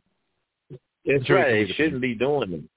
Yeah. That's another thing judges do so much that's totally inappropriate and beyond their scope. They themselves are like a little dictator. Yeah. In some cases. It's like if you ever watch a presidential debate and they take questions from the audience. So somebody will ask a really good question. And then one of the moderating liberal reporters will take it and rephrase it and ask the question they wanted to ask. So they totally change the meaning. That's what the judges are doing. They'll take the evidence and facts in the case, and then they'll tell the jury, what they saw, and tell them how to rule. Basically, they instruct them. Why are judges giving instructions at all? Why don't they just say to the jury, you have the case, please deliberate, and just go? That's what they should be doing. They shouldn't give any, because anything the judge says is going to be biased and prejudicial. If I was a defense attorney, I would say, I'm sorry, Judge, you can't give instructions to this jury. Wouldn't that be interesting? If a defense attorney says, okay, Your Honor, if you give instructions to the jury, you're going to prejudice my case. You're not allowed to give instructions. Oh, wouldn't that be fun?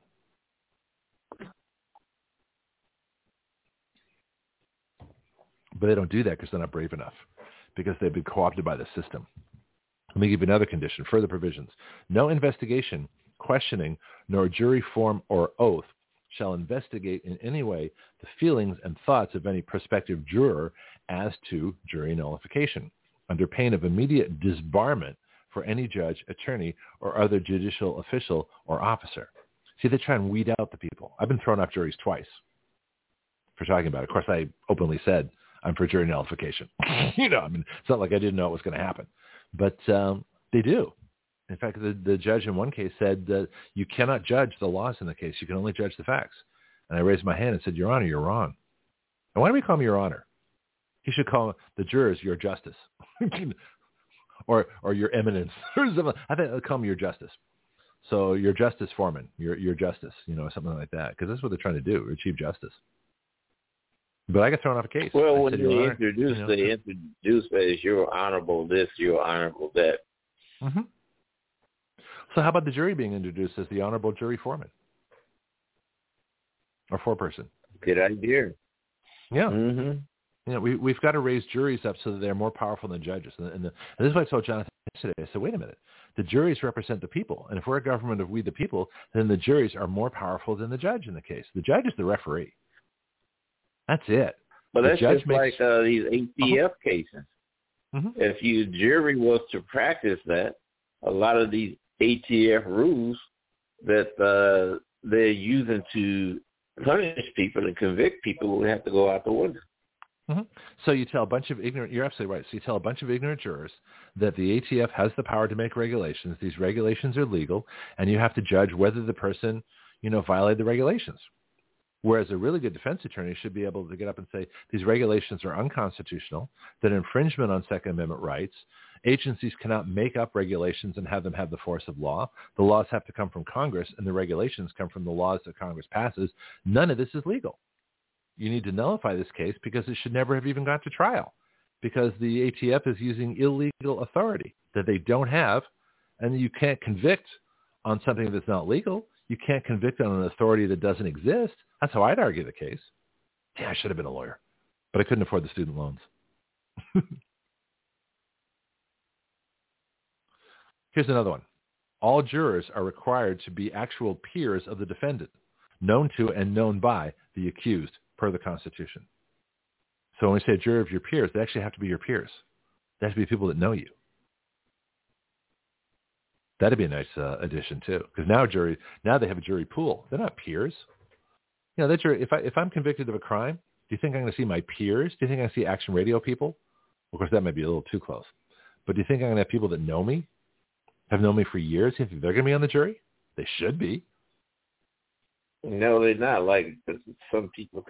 Hey, don't forget to make comment on the shooting now. Oh, go ahead. Oh, yeah, that's right. You brought that up earlier. Why don't you tell me about that? We've got time. I pretty much covered this. There's more to the bill, but people can read it. Read it on my page. Read it on rightyourlaws.com. Go to legislation. Go to all proposed laws. And the title is All Juries Before Deliberating Will Receive a Miranda-type mandated instruction from all judges. Tell me about the shooting. What happened?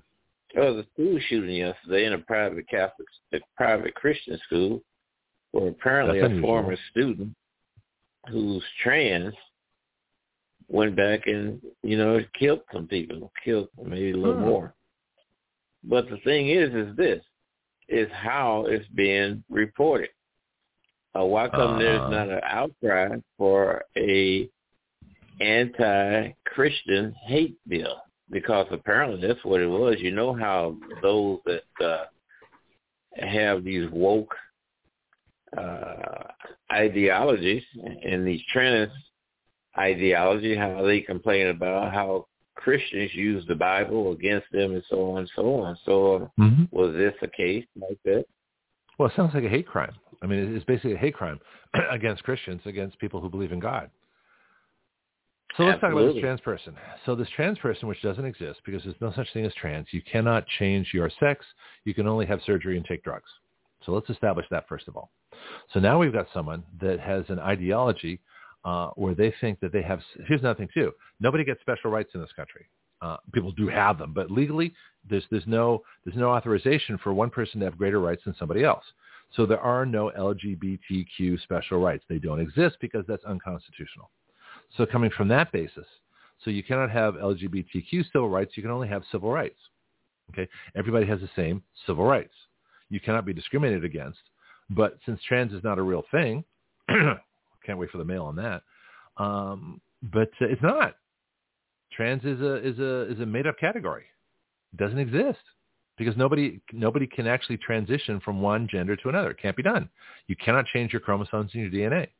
All you can do is have surgery and take drugs. Mm-hmm. Now you might look different, be different, have different body parts. That's fine. Yes, that can happen, but it doesn't make you. But you don't get a civil right for that because you chose to do that. You know, that doesn't make you special. It just makes you, you know, have issues. You know, so let's talk about this trans person. So this trans person, so the woke ideology says that if you don't believe what I believe, then I have the right to kill you because you're a subhuman. That's pretty much what it is, right? Sounds like it to me. Yes. Okay. So now we've got a trans. Okay. So now we've got a trans person. Now I haven't read the story yet, but I'm just guessing. So fill in the details here. We've got a trans person that thinks because they're being persecuted, prosecuted. First of all, I have to think that trans really is a thing. And I've had a trans person on the show. Okay. Surgery, drugs. She's happy. I'm happy for her. She's an adult. Not a problem. Understand it completely. But she's not forcing it on other people. Okay. So that's okay. She's not using it to commit a crime. That's okay. She's a pretty decent person. I was really glad to have her on the air. It was a really great discussion. And if people want to do that, you have the freedom in this country to change your body parts, you know, to take drugs. And if you feel bad about yourself, that's great. But it's not a civil right. You don't get a preference in hiring. You don't get a preference in all kinds of stuff. You don't get special tax breaks. It's not a civil right. You can't claim prejudice because you're advocating something that doesn't exist. So there's no special rights. If you're if people who are discriminated against, that's a civil right for everybody. So yes, in that case, a person who has changed their body parts and taken drugs, okay. If you think you're being discriminated against for taking that action, you've got a claim. You know, except unless you had a job that you know that you wouldn't fit in. But that's another story too. We'll talk about that later. So this person believes they can kill people who disagree with them because they are morally superior. They'll use the force of arms. They think that they somehow justified that murder of people who disagree with them or that don't agree with them completely is somehow justified. Is that about right? Yeah. So what's the report? What's the report say? In fact, I think you posted it to me here. Let me go check up the live chat a little bit here. No, that's not the report. It's just coming out. She also wrote a manifesto. Mother is for gun control. So one will wonder why come she didn't practice red law and report her daughter to the authorities. Okay. So let's get the correct terminology. So a transgender man is actually a woman. A transgender woman is actually a man. So we're talking about a man or a woman here. Do you remember? Let's see what the article says. Here's what you wrote. She's biological female and she trans to a male. Okay, so she's a woman. She's a woman that is attempting to add male body parts. Okay, that's fine. Did she take drugs? I don't know. Probably. We don't know that much about it. Okay, well, let's assume. And she probably went to that school, and it probably was the kids in the class probably was critical on her if she expressed that. I don't know. We just know from a few details. Well, I mean, I got teased for being Australian. I didn't kill anybody over it. Yeah, you know, because I know right from wrong, you know, and this whole woke ideology. But basically, as we talked about with Brianna earlier, these people feel morally superior. They think they can make up law. They think because they do it, it's okay. So obviously, this person knows that murder is illegal and did it anyway because they felt superior to the law and they felt superior to everybody else to the point where people who might have disagreed with them, teased them, said something they didn't like. Deserve to die. Wow, that's sick. Here's what you said earlier. Well, Brandon should be using words. Should use words like woke supremacy. I think have we used that word on that show? I think we might have. If not, I'm going to start. It's a good term.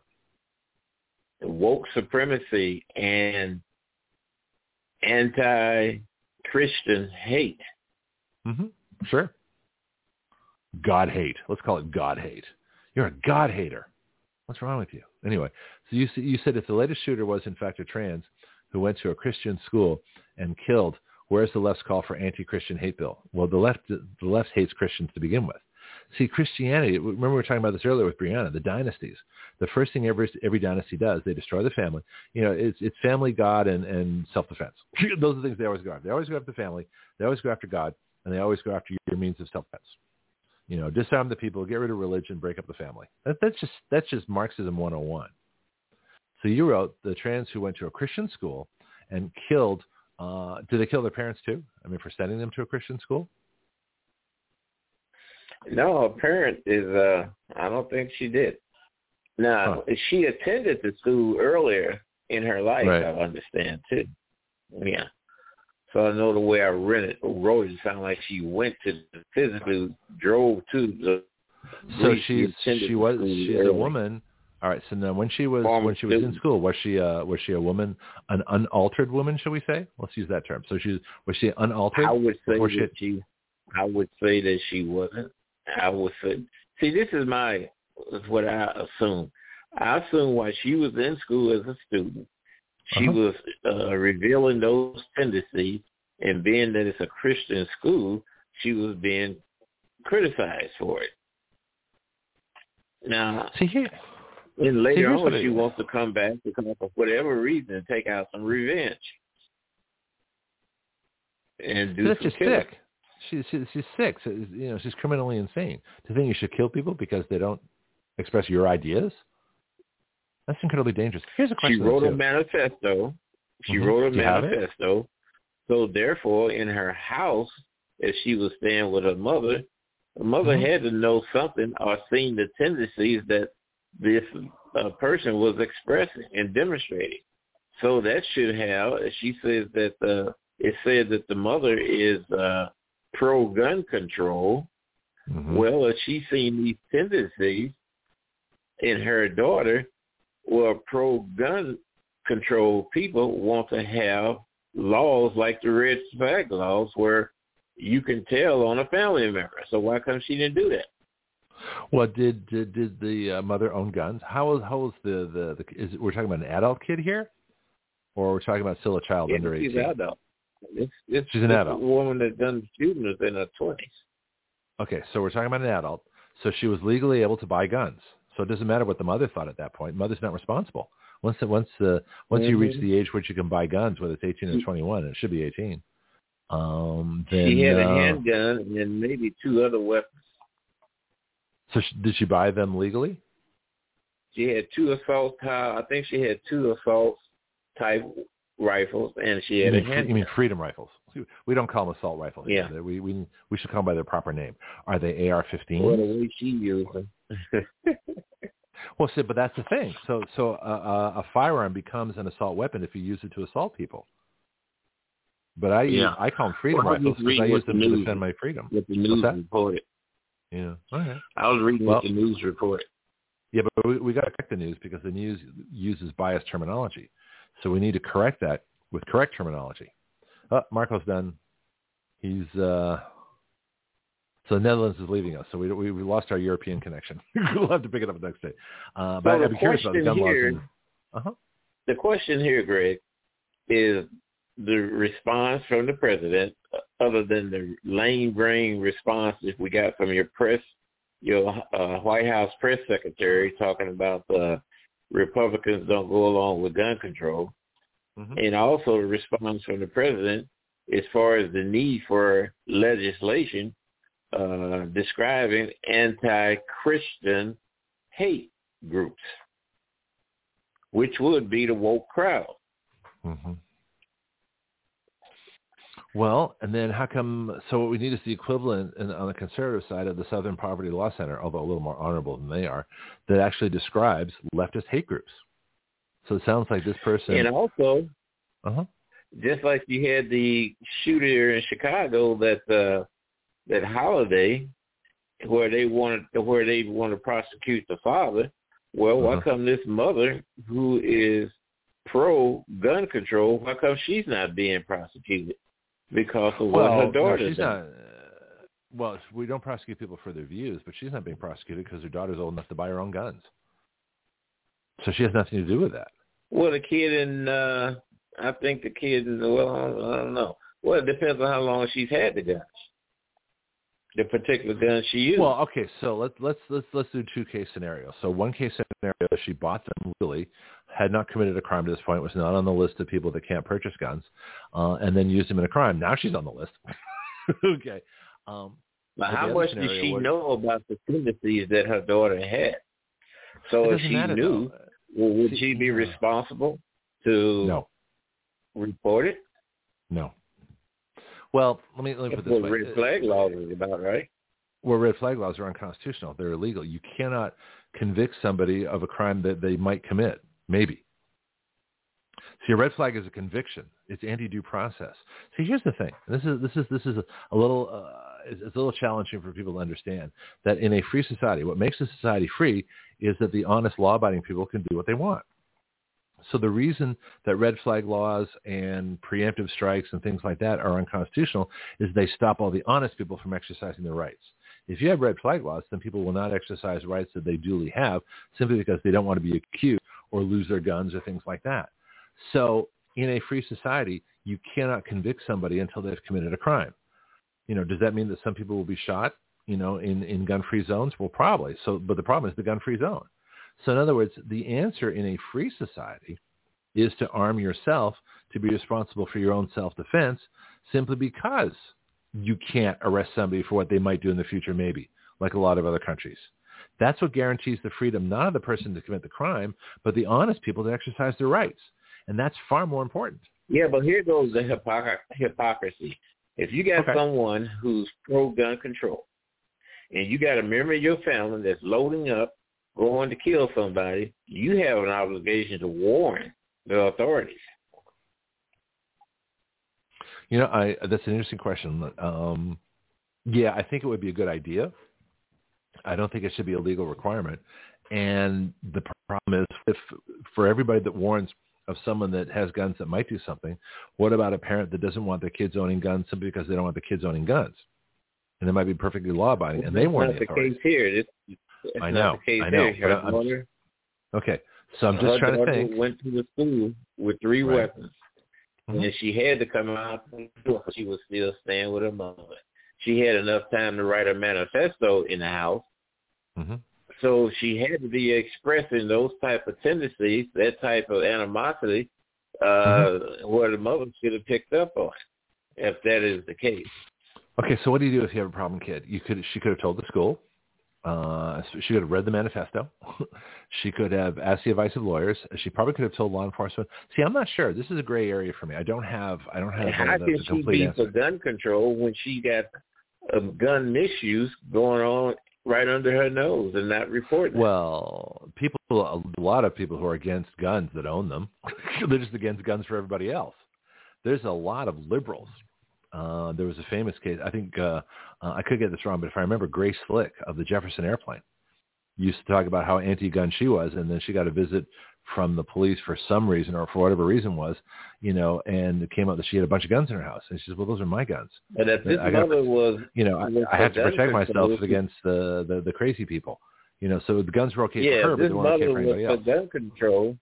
If this mother was for gun control to prevent what her daughter eventually done, was she should have reported her daughter like she wants to see red flag laws used in order to control guns and people with guns. Yeah, but hypocrisy is not a crime. Hypocrisy is not a crime. You can't convict people of what they should have done.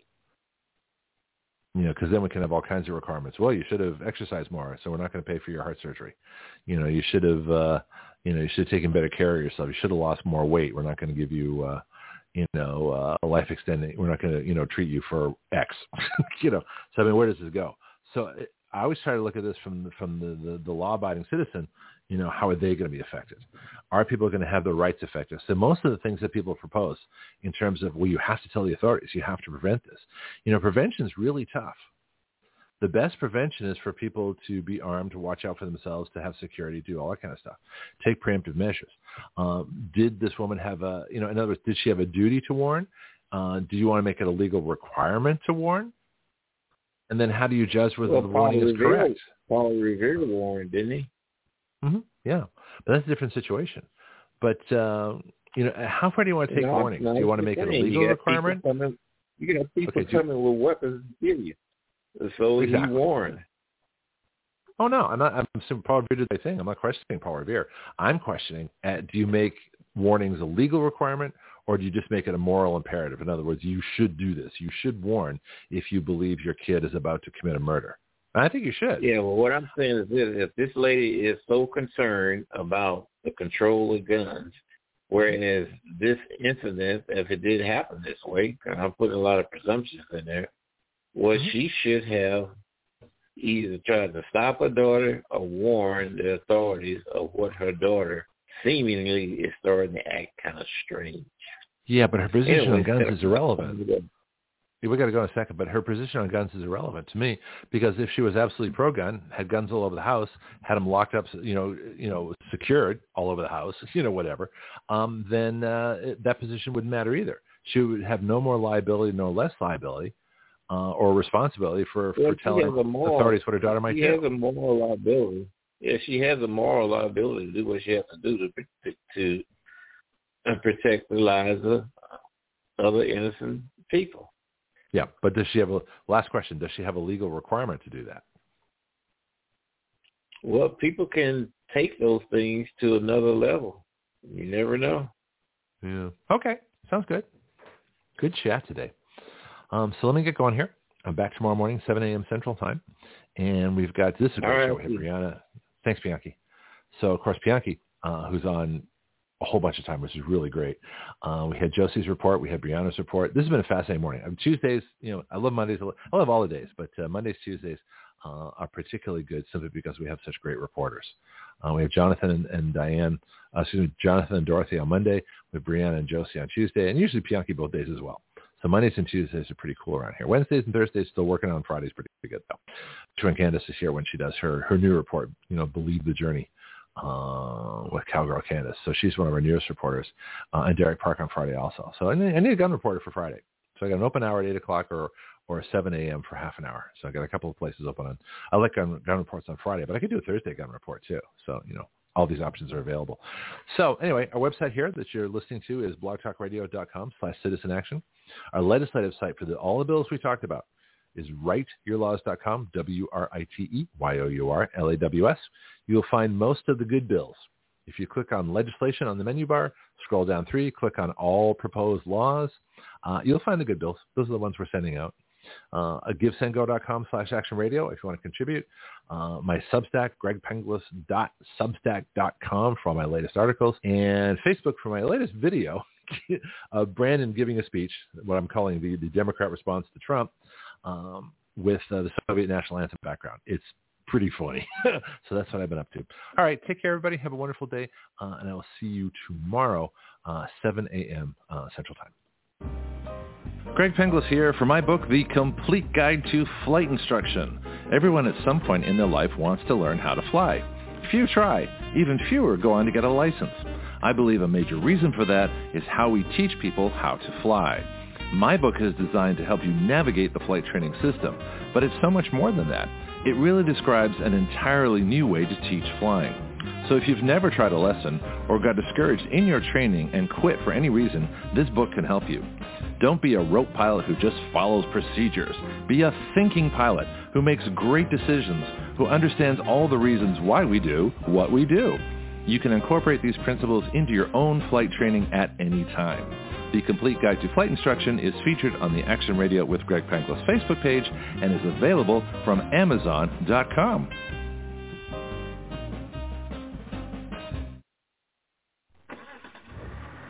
Well, that sounds good.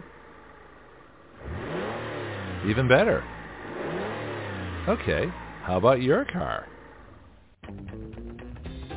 If you want the best service for your vehicle, please talk to James at Florida Stores Automotive, conveniently located at 6715 Caroline Street in the historic district of Milton, Florida, right between the Milton Bakery and the Blackwater Trail. Whether you need an oil change or an entire engine replaced, this is the place. The phone number is 850-623-6651. That's 850-623-6651. Call, ask questions, and get the information you need. Florida Stores Automotive is a full-service automotive shop for both domestic and imports, modern and classic. It is a family-owned business here in our Milton community. Open weekdays from 7:30 to 5 p.m., Florida Stores Automotive is a convenient place to keep your car maintained and on the road. Ask them about Firestone Tires and the rotation and maintenance plan. Florida Stores Automotive. I go there. You should too.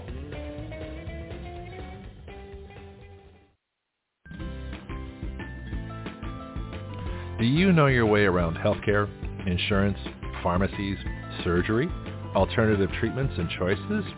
I don't. Which is why I'm so glad I met Priscilla Romans, had her on Action Radio, and learned about health patient advocacy. She is the founder of GraithCare. And now as an affiliate of GraithCare, we are proud to offer through our discount code, WYL, which stands for Write Your Laws, a 10% discount. GraithCare saves you both time and money. They provide medical advocacy, consultation, advice, and recommendations nationwide. Their website is graithcare.com. That's G-R-A-I-T-H care.com.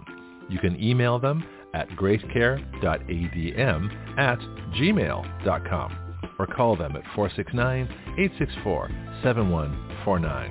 That's 469-864-7149. GraithCare, better health through better knowledge and advocacy.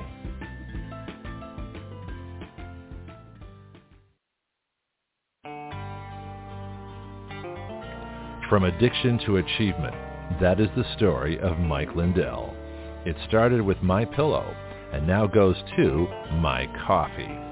Action Radio is proud to be an affiliate of My Pillow. Our discount code is the same for all our product affiliates, WYL, which stands for Write Your Laws. My Pillow pillows are guaranteed the most comfortable pillow you'll ever own. Action Radio is guaranteed to be the most controversial show you will ever hear. Check out their products with our discount code at mypillow.com/WYL. That's mypillow.com/WYL. Or order now by calling 1-800-544-8939. That's 1-800-544-8939. Sleep well, so you can wake up and hear Action Radio live.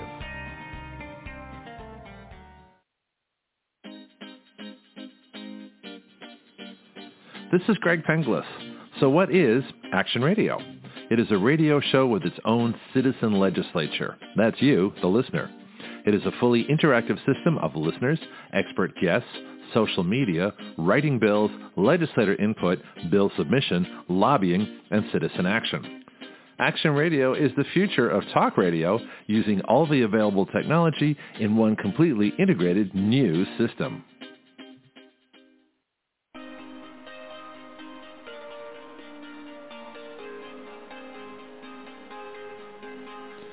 You are listening to Action Radio Online with Greg Penglis.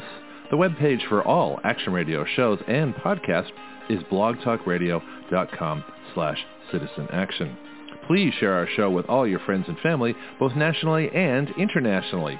The guiding principle of Action Radio is this: we the people give our consent to be governed through writing the laws by which we are governed.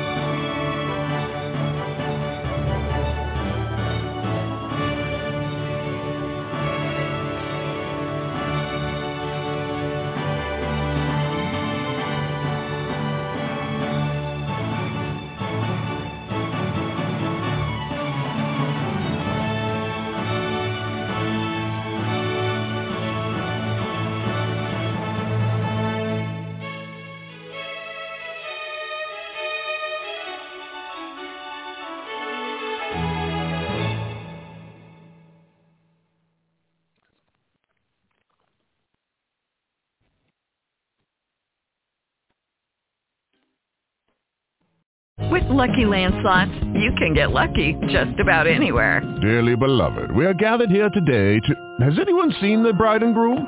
Sorry, we're here. We were getting lucky in the limo and we lost track of time. No, Lucky Land Casino, with cash prizes that add up quicker than a guest registry.